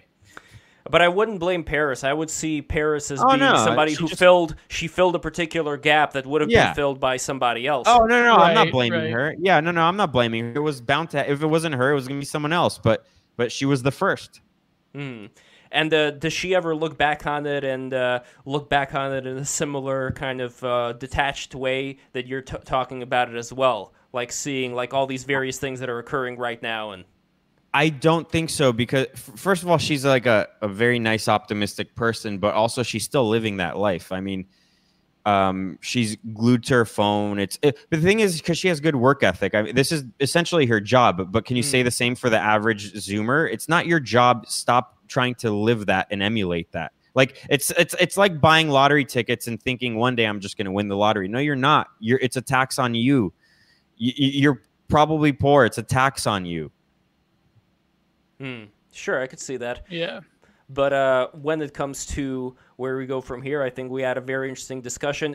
Despite any of the differences between you and Angel, I think the core, and that's the important thing, the core remains. If we were speaking to somebody who was a, I don't know, like, you know, the usual terms, you know, leftist, SJW, whatever. Yeah, I uh, barely ever say those. Yes, exactly. But you know, it's like the beating of that horse terms. But you know, what else am I going to say? But if we were to, sp- well, first of all, we wouldn't because they wouldn't ever come on. That's number one. And number Yeah. two, if they would come on, then they'd organize some kind of raid or whatever. Like I got one time when we had this tanky on. You know what a tanky is, right? No. A tanky is a communist who is specifically infatuated with the USSR and the third world uh, hellholes. You know, like all of the the third world is basically, Right. you know, like uh, Venezuela and things like that. And when I had her on and I was criticizing her, some friend of hers uh, got my family's number and called my family up and was threatening them, you know. So it's like that is like a completely different level of humanity, which is why I agree with Angel in that we can reach out to people who are capable of being reached out to. And I think there are plenty of people like that, more people than this loud minority. But for the people who are in that minority, I don't know what to say. I mean, there that's why I think there has to be a certain amount of authority and order there has to be a certain amount of Shiva, if you're familiar with the uh, statue of Shiva dancing, you know, doing Yeah. the cosmic dance. Yeah. But on Shiva's foot is this dwarf of ignorance. And this dwarf of ignorance is immortal. The dwarf cannot die, but the dwarf uh, can only be suppressed by having Shiva stomp on the dwarf with its foot while Shiva's dancing the cosmic dance. So I see that as an analogy to fighting against the various, um, you know, the various ill-natured uh, situations in our uh, in our cosmos that I don't think we're capable of fully annihilating those tendencies, but we can s- s- stomp on them and keep them stomped to a certain extent so that our children can uh, grow without having uh, you know without being affected to that much of extent by them. That that that's the key word. Our children. So as much as I black pill, uh, without black pills, you can't have white pills, and vice versa. So just because things are looking bad, and by the way, they are. I mean, really, how could you not say they're bad? This notion that we're living in the greatest time in human history is, in my opinion, childish. I used to believe that, and I used to repeat those talking points. There was a book Michael Shermer wrote. I forget what it's called. And I read it, and I'm like, and it basically that was the point. Like, oh, we live in the best time in human history. Uh, no, we don't. There's some things that are good. A lot of things aren't good. And the reason I can say that with quite certainty is because the, the, this this this tech that we have, this technology that we have, is has so completely engulfed us. It didn't exist to the extent that it does now. We've entered a new era and we don't know what to do with it. You know, the the so so I do think we're we're living in a bad time, but that doesn't mean that you shouldn't have a good life or try to have a good life because you can completely uh, separate the two things. I mean, again, I I partly moved out here because my parents are here and and my kid is their first grandkid. Um, but also because I knew I needed to get out of LA anyways. So I was I was gonna go to Montana because I do love the United States, as bad as things are. There's still really good places. I was gonna go to Montana, and I put that off for a few years to to be here, to be here with my family. But but again, the things that you could do are are are have a stake in the future. A lot of people like to philosophize and talk about what we need to do, and it's like you know intellectualize everything and and it's like very smart and, and but at the end of the day you're kind of you know a lot of people are larping. Um, have a stake in the future. Like make it a point to if you don't have a relationship make it a point to be in a relationship a meaningful relationship. S- stop sleeping around. Make it a point to say you know what? I'm gonna have kids not only one kid because mathematically that makes zero sense. Two plus two two two people equals one is not good for the world. It needs to be um, three minimum or something. Make it a point to have kids. Make it a point to have a stake in the future. And then and then um, you know and then we can int- intellectualize things. I don't know. But i think that that you you can think that things are going to shit and at the same time uh, try to make things good and have a, a, the best life possible you know? And you do that by experiencing what humanity has to offer. And that goes back to what i was saying with uh, people are completely detached from nature. Like making a baby is as natural as things can get. And and, and that's like one of the best examples. Well we're so detached from nature we fetishize those things. Like pornography has managed to fetishize human reproduction now. So yeah, yeah, and that, that's what I was saying earlier. I mean, that's that's that that that you know, like I didn't want to go down that wormhole of talking about porn, but that's yeah. an example. That's an example that like was kind of poo pooed, you know. I mean, uh, slightly by by Angel, and and and it's like it's a massive problem. And then if you look at that problem, and then you look at weed, and then you look at um you look at video games, like those everything is fine right in moderation but I, it seems to me like humans cannot do moderation like it seems, seems to me even, like uh, yeah, human based people they like have this guttural attachment to their video. Like oh no we can't insult video games. But yeah Look, i'm yeah. i'm fine with it if if it's like if it's like a small part of your life but for a lot of people it's not. Yeah. We're we're, we're like for tiktok is a good example. Tiktok is a good example. TikTok is designed to be it's it's it's warfare against the youth of the United States. By the Chinese government. By the Chinese government. So we are at war with China. It's a different kind of war that never existed before and we are losing and no one's talking about it and TikTok is a good example. Literally everything today does it, that that's that's geared towards children is an attack on the fire that they have in their belly. It's it's it's it's meant to extinguish that fire, especially for young men and young boys. And and that's what's happening today, and it's a massive problem. How the fuck can we have a future if we don't have if if we don't have uh, the youth participating in it or wanting to participate in it? We don't have a future, and we and and not only that, but like the the the solution that many people on both sides, you know, politicians is we need to import more people. What? What are you talking about? Americans. What about the kids we have here? Why aren't we like Hungary that that are that that's encouraging in Poland, encouraging the citizens to have babies? It's true. Exactly. Yeah. I, I love Lord, I, steamed hams. it's steamed hams. And and one of the worst things I also find with these TikTok generations is that there's this roboticization of people of different generations. So when I say TikTok generation, I mean they could be people who are even boomers, but they act like fucking robots. You know, the way that they move around, the way that the, I don't know, it's difficult to describe. The worst one was this uh, horrible thing where this mother whose um, whose uh, daughter died, she just started doing like, like an infant daughter died. She started doing a dance right in front of the corpse. I mean, that is like otherworldly. That is. Oh that is- God, that video. that is yeah. not human. I mean, what Oh is that? I don't know. That's not the way a human being acts. So there is some kind of a mind virus there, which again makes me think that most people do need a uh, a structure. But the most important thing here to keep in mind, where I'm more on Angel's side here, I think could be wrong, but it's that whenever we think of authoritarian solutions to moral problems, to problems of attention, to problems of uh, you know the ones that we were listing here, those solu- you know the the cure can be worse than the disease. If we're talking about a technologically advanced time where if you have a top-down government system where even if with the best of intentions somebody comes around to become a dictator of that whole thing you have technology you have instant communication you have a lot of things that could be used to do uh, man-made horrors beyond your wildest dreams Yeah, but that would pale I'll- in compare what, Sure, what sure. right now is pales in comparison i think to the potential Sure. there I'll I'll um I'll agree with that, but but you know, for instance, again, let's just point back to the United States when we were a little bit more prude. Uh, we used to have um, laws against uh, what what's it called, like they, pornography, but what was the word like indecent? laws? Huh? Blue Dec- law- oh um, no that's that's drinking Oh, um, what do they call it? Decency Like- laws. Um, yeah, I forget the word, but the point is, is that um, pornography wasn't really protected under free speech because it's not speech.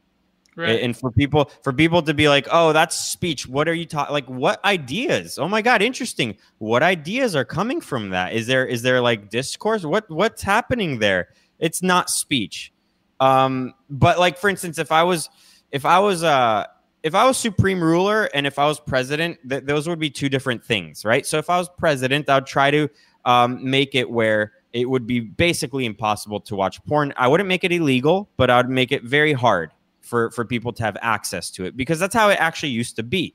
It used to be very hard to have access to it. And and, and how, like, how would you do that can you break it down I'll give you an example something I thought about because I've been thinking about this. You know how to access a, a porn website, you just have to say, uh, "Oh, I was born in 10 7 86. That's my birthday." And then it, oh, enter. So you could there's really nothing. It's fake. Like it's a fake it's a fake thing. Maybe to enter a porn site, maybe type in your social security number. Maybe maybe like would you want them to have access to that? I don't know, but but like if you want access, maybe that's what you have to type in as an example. Like something that you don't really want to expose to people who you don't trust. Well, why wait, but why don't you trust them? They're they're just good people trying to make a business. Um, so maybe something like that. Yeah, but you, Uh, may, you may be underestimating the amount of people that would actually do that, and then we No, have no, a no, no, no, no. You're where missing the point. You're missing Okay. the point. A 12 year old won't be able to go on there. No, I like it- get that. I'm not talking about 12 year olds though. Right no, I know, talking- but the thing is, it's what we have today. Any 12 year olds can just go on there. sure, no, So I agree I with you wouldn't ban porn because I wouldn't be no, allowed no, no, to. No. You gotta, you get, you gotta follow. It would be anti-Semitic. you gotta you gotta follow my point here uh, through. Oh. I'm not talking about the 12 year olds right now. I'm specifically talking about the dumbasses that would be gullible enough to give over their social to people who are you know like in the NSA or whatever. And the question then happens: What are the unintended consequences of people who have that amount of power over people having access to that particular data? Does that maybe lead? A, maybe maybe the porn websites won't actually have access to that but still you're putting it out there you know what i mean like maybe they won't have those that no- like you type in your credit card information they don't see your specific credit card you know what i mean like if you're buying something like they don't have your full number or anything but still you're like I use Amazon because I mean, even though it's evil, uh, I trust that they won't leak my information or buy things without me knowing. I don't know what you're laughing at, but um, the chat, the chat. oh, Don't oh. worry about it.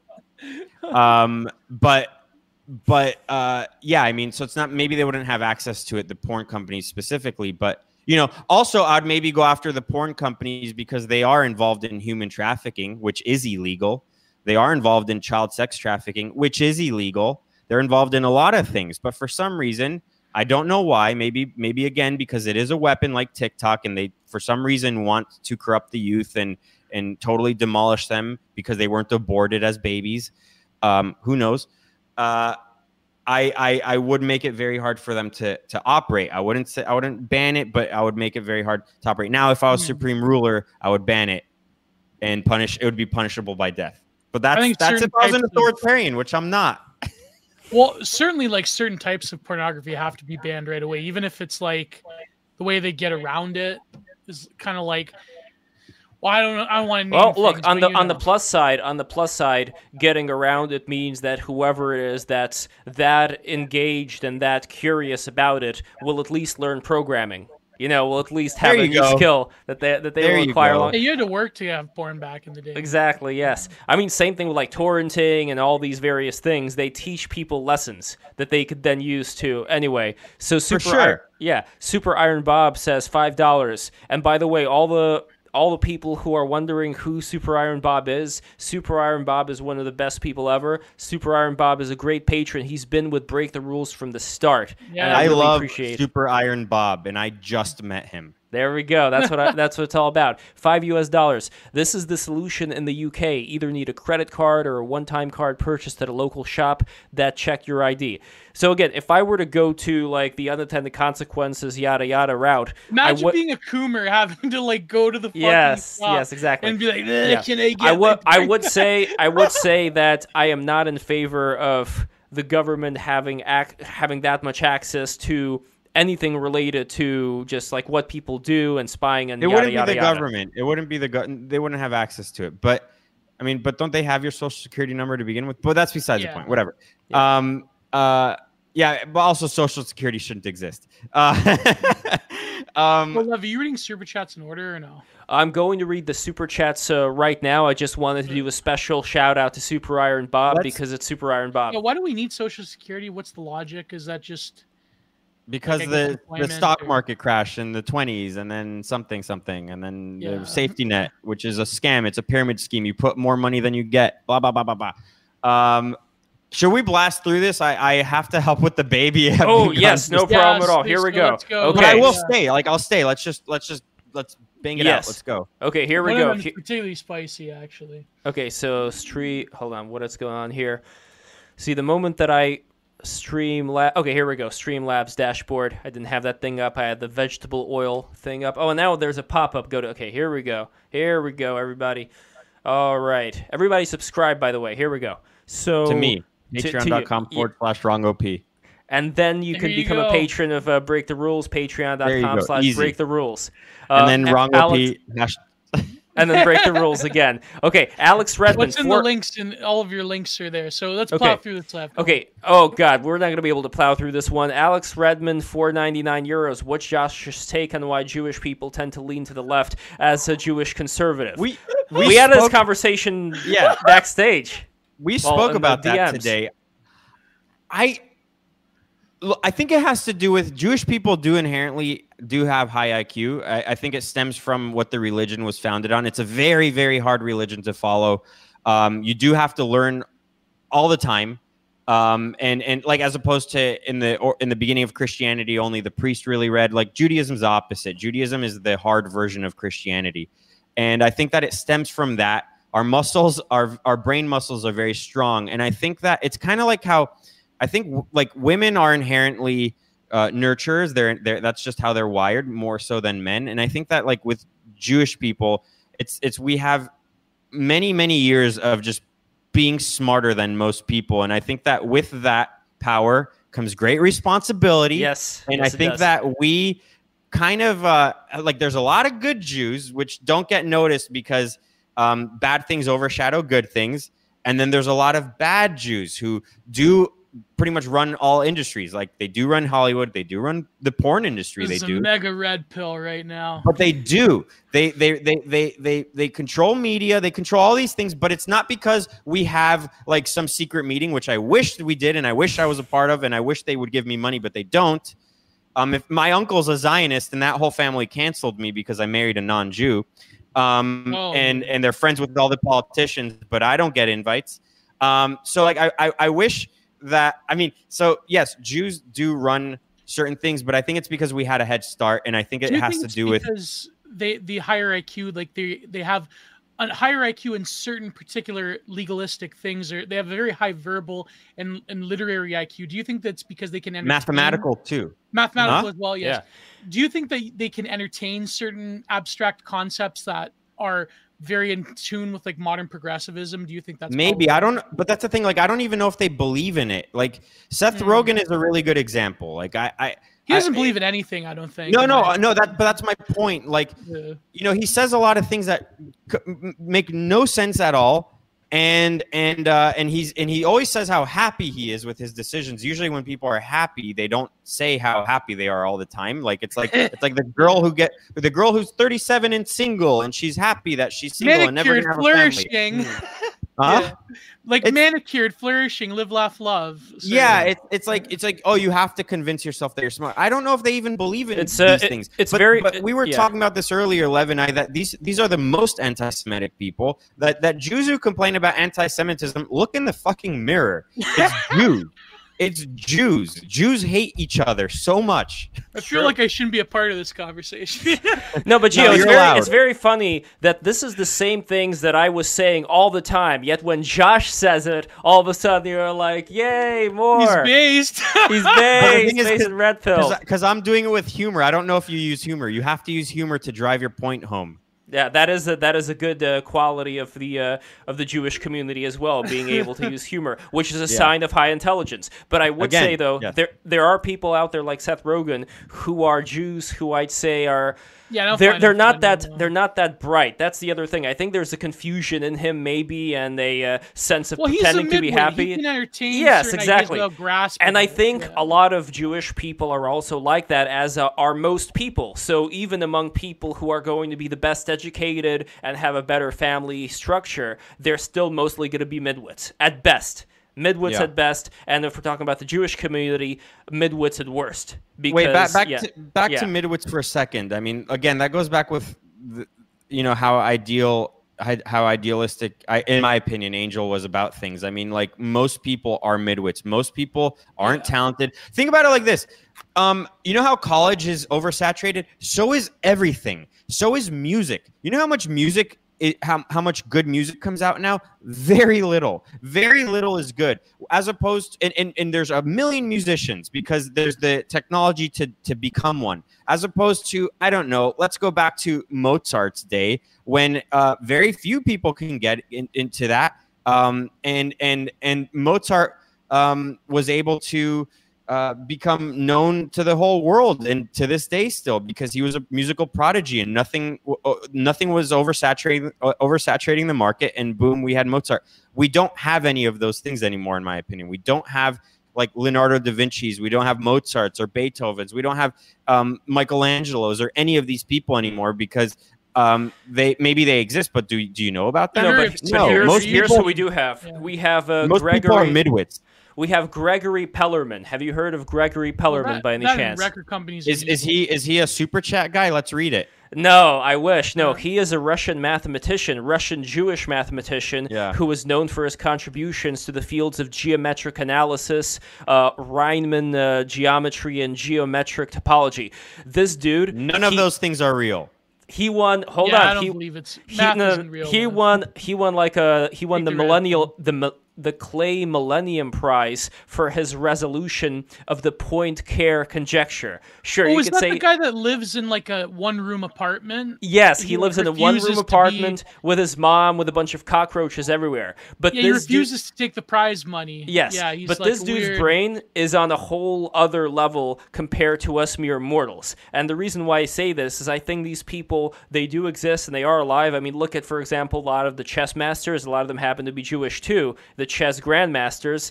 It's to me again the sign of whenever anybody's going to get a modicum of success at doing something better than other people, the attention is going to be paid the most to the bad people who do the same thing.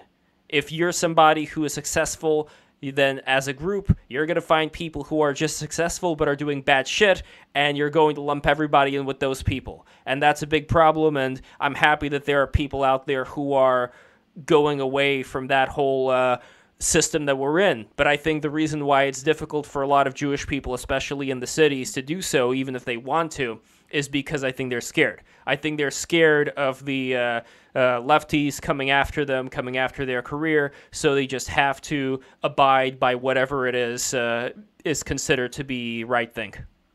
Yeah. That's all I'm, I'm going to say. Yeah.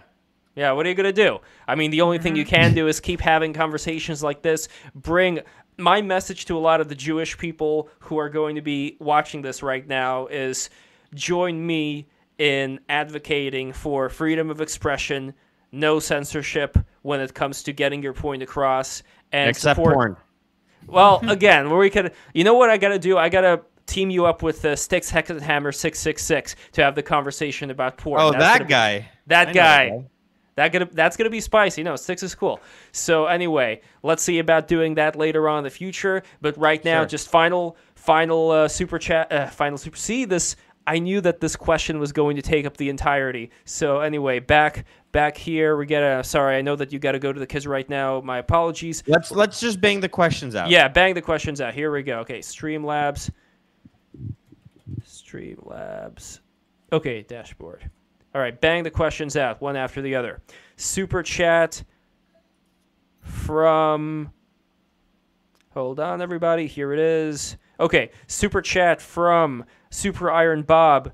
Uh, Five dollars. Don't deny inertia. Whipping community back and forth till it has no definition is evil and destructive, much like calcification. So another Super Iron Bob. Five dollars.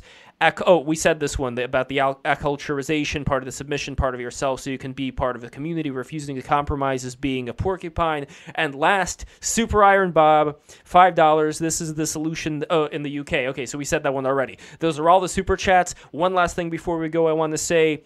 You see, King of the Chat or Queen of the Chat. I know is MJ May he uh, he or she She. She. So MJ May, queen of this chat, and she'll remain queen of the chat until somebody, until one of you people puts up more than forty nine ninety nine smackaroos, and then you will There become go. king or queen of the chat. So that is uh, that is for you to do. And final final plugs, Josh. Before we go, where can people find you once again? So uh, they can see my name right there, right? Josh Lakach. Yes. I say Lakash, but whatever. Uh, that's my handle on on everything on like Twitter at Josh Lakach, uh, on Instagram, and uh, the but the most important thing is the Patreon, uh, Patreon.com forward slash Rongo P. If you could put the the link up there, Doing Uh, right now. yeah, I mean, I do I do two two to three shows a week, um, and then I do my live show on Saturdays on Censored.tv. I interviewed Sam Hyde again last week, and I'm gonna have that up in about a month because um, it, it was done like this, like FaceTime, and and I know that with him, I want things to be special. I interviewed him a year and a half ago. I flew out to Rhode Island yeah to interview him and, and this time he was nice enough to do it like this so i was like okay i'm gonna put the money i hired an animator gonna put animation throughout it and uh, mike ma's gonna put some footage throughout it and and Nice. uh, yeah it's gonna be a good one that's gonna be on the patreon as well it's it's and also we didn't really even talk politics or anything like that we pretty much talked about finances and what young people should do to make money and all that so it's pretty Mm. cool Excellent. Mike Mod did uh, the laser cut engraving. I could have done my own wo- wood cuts, but uh, he did the laser cut engraving for my good good f- our good friend of the show actually, Zero HP Lovecraft's book. oh yeah these yeah I put, I, I put them together yeah i linked them up Oh, nice. Yeah. Uh, linking them up, just like uh, got him, and Pooh We have to get ZHP on again, uh, but he he's a regular. No, he's coming on about the uh, BAP question that is happening, I believe. In You uh, actually in we're week. actually doing that. yeah, we're actually doing that. Of course, Oh he no! he signed on. Oh. He signed on. Oh. So it's all, it's all good for him. Good, he could be the bullet magnet. Yeah. for that Okay. one. Final thing. Since we Oh. were talking about uh, engravings, I want to share this with Oh, you by the way, now. speaking of Styx, you mentioned Styx. Congratulations to Styx on his first child. His Hey. wife, our philosophy cat. Is that his wife? No, his wife? no. Oh yeah, No, yeah, yeah, yeah, yeah. yeah. I think yes, maybe. Is it philosophy cat? No, it's someone else. His wife is pregnant, So congratulations. To Styx. Congratulations to Styx. Yes, new father. And by the way, here you see these magnets over here, Josh. So They're- my father, my father makes these magnets. He is a great artist, and uh, you can get these magnets if you become a twenty dollar patron of Break the Rules. Patreon.com/slash Break the Rules. If you become a five dollar patron, you are going to get MP3s of the episodes after they come out. You are going to get the status on the Discord to allow you to post images, much like I'm posting images right now, so people can see your images in the chat. So, all that nice stuff. And if you become a $30 patron, you are going to get a beautiful uh, print from Giovanni Panicietti. Here is the print. You can see it in a. Upload failed. What see this happen sometimes here. I'm going to clear it one more time, and we are going to be here. We go processing, processing, processing. Uh, here we go. Here is what the print looks like. Here it is in action. So, Josh, you could see it as well. Geo Very cool. doing the stuff. This is from the uh, TFW No GF series. Here we go. Here is the print done, and finally, I like that. Excellent. And finally, if you The become Wojaks hugging each other. yes, and finally, if In you their become loneliness and their inceldom. Yes, So- well, we'll we're lonely no more. And finally, I, regret calling it that because of the terrible people. Well, except for uh, hold on, hold on. We're gonna people, we're gonna have with a we're, few terrible people affiliated with Yeah. that movie. well, Like one thinker of irony is. Uh, oh, Alex Lee Moyer. oh, we're gonna have Alex coming Lee in. Moyer on. Yeah, Ah, we're- see, I, Oh. I know her. We're good. Yeah, cool. Nice. yeah, that's happening. And uh, Ariel Pink is coming back on too with uh, Oh, I had him on my show too. Yeah, Nice. I know Ariel. Yeah. There there we He's go. a great. We did 3 You're hours. poaching with all my guests. We're gonna have Sam Hyde on one day, hopefully. Shut the fuck Uh, up. Uh, let Ariel, me add we one did three thing. hours with Ariel. It was amazing. One of the best. You forgot to things ever did. mention, sorry, but with the magnets, you forgot to mention that your father makes you those, and then you take them from him and then sell them. He makes them for you. You sell them without him knowing. You give him none of the money, which is great son, great son. But that's what you do. Ah, there's no, there's no helping. But here, Yeah, this is the, the dragon. Yeah, so this is the Styx dragon that I made for Styx. So Styx is gonna pick it up when he comes back to uh, the United States.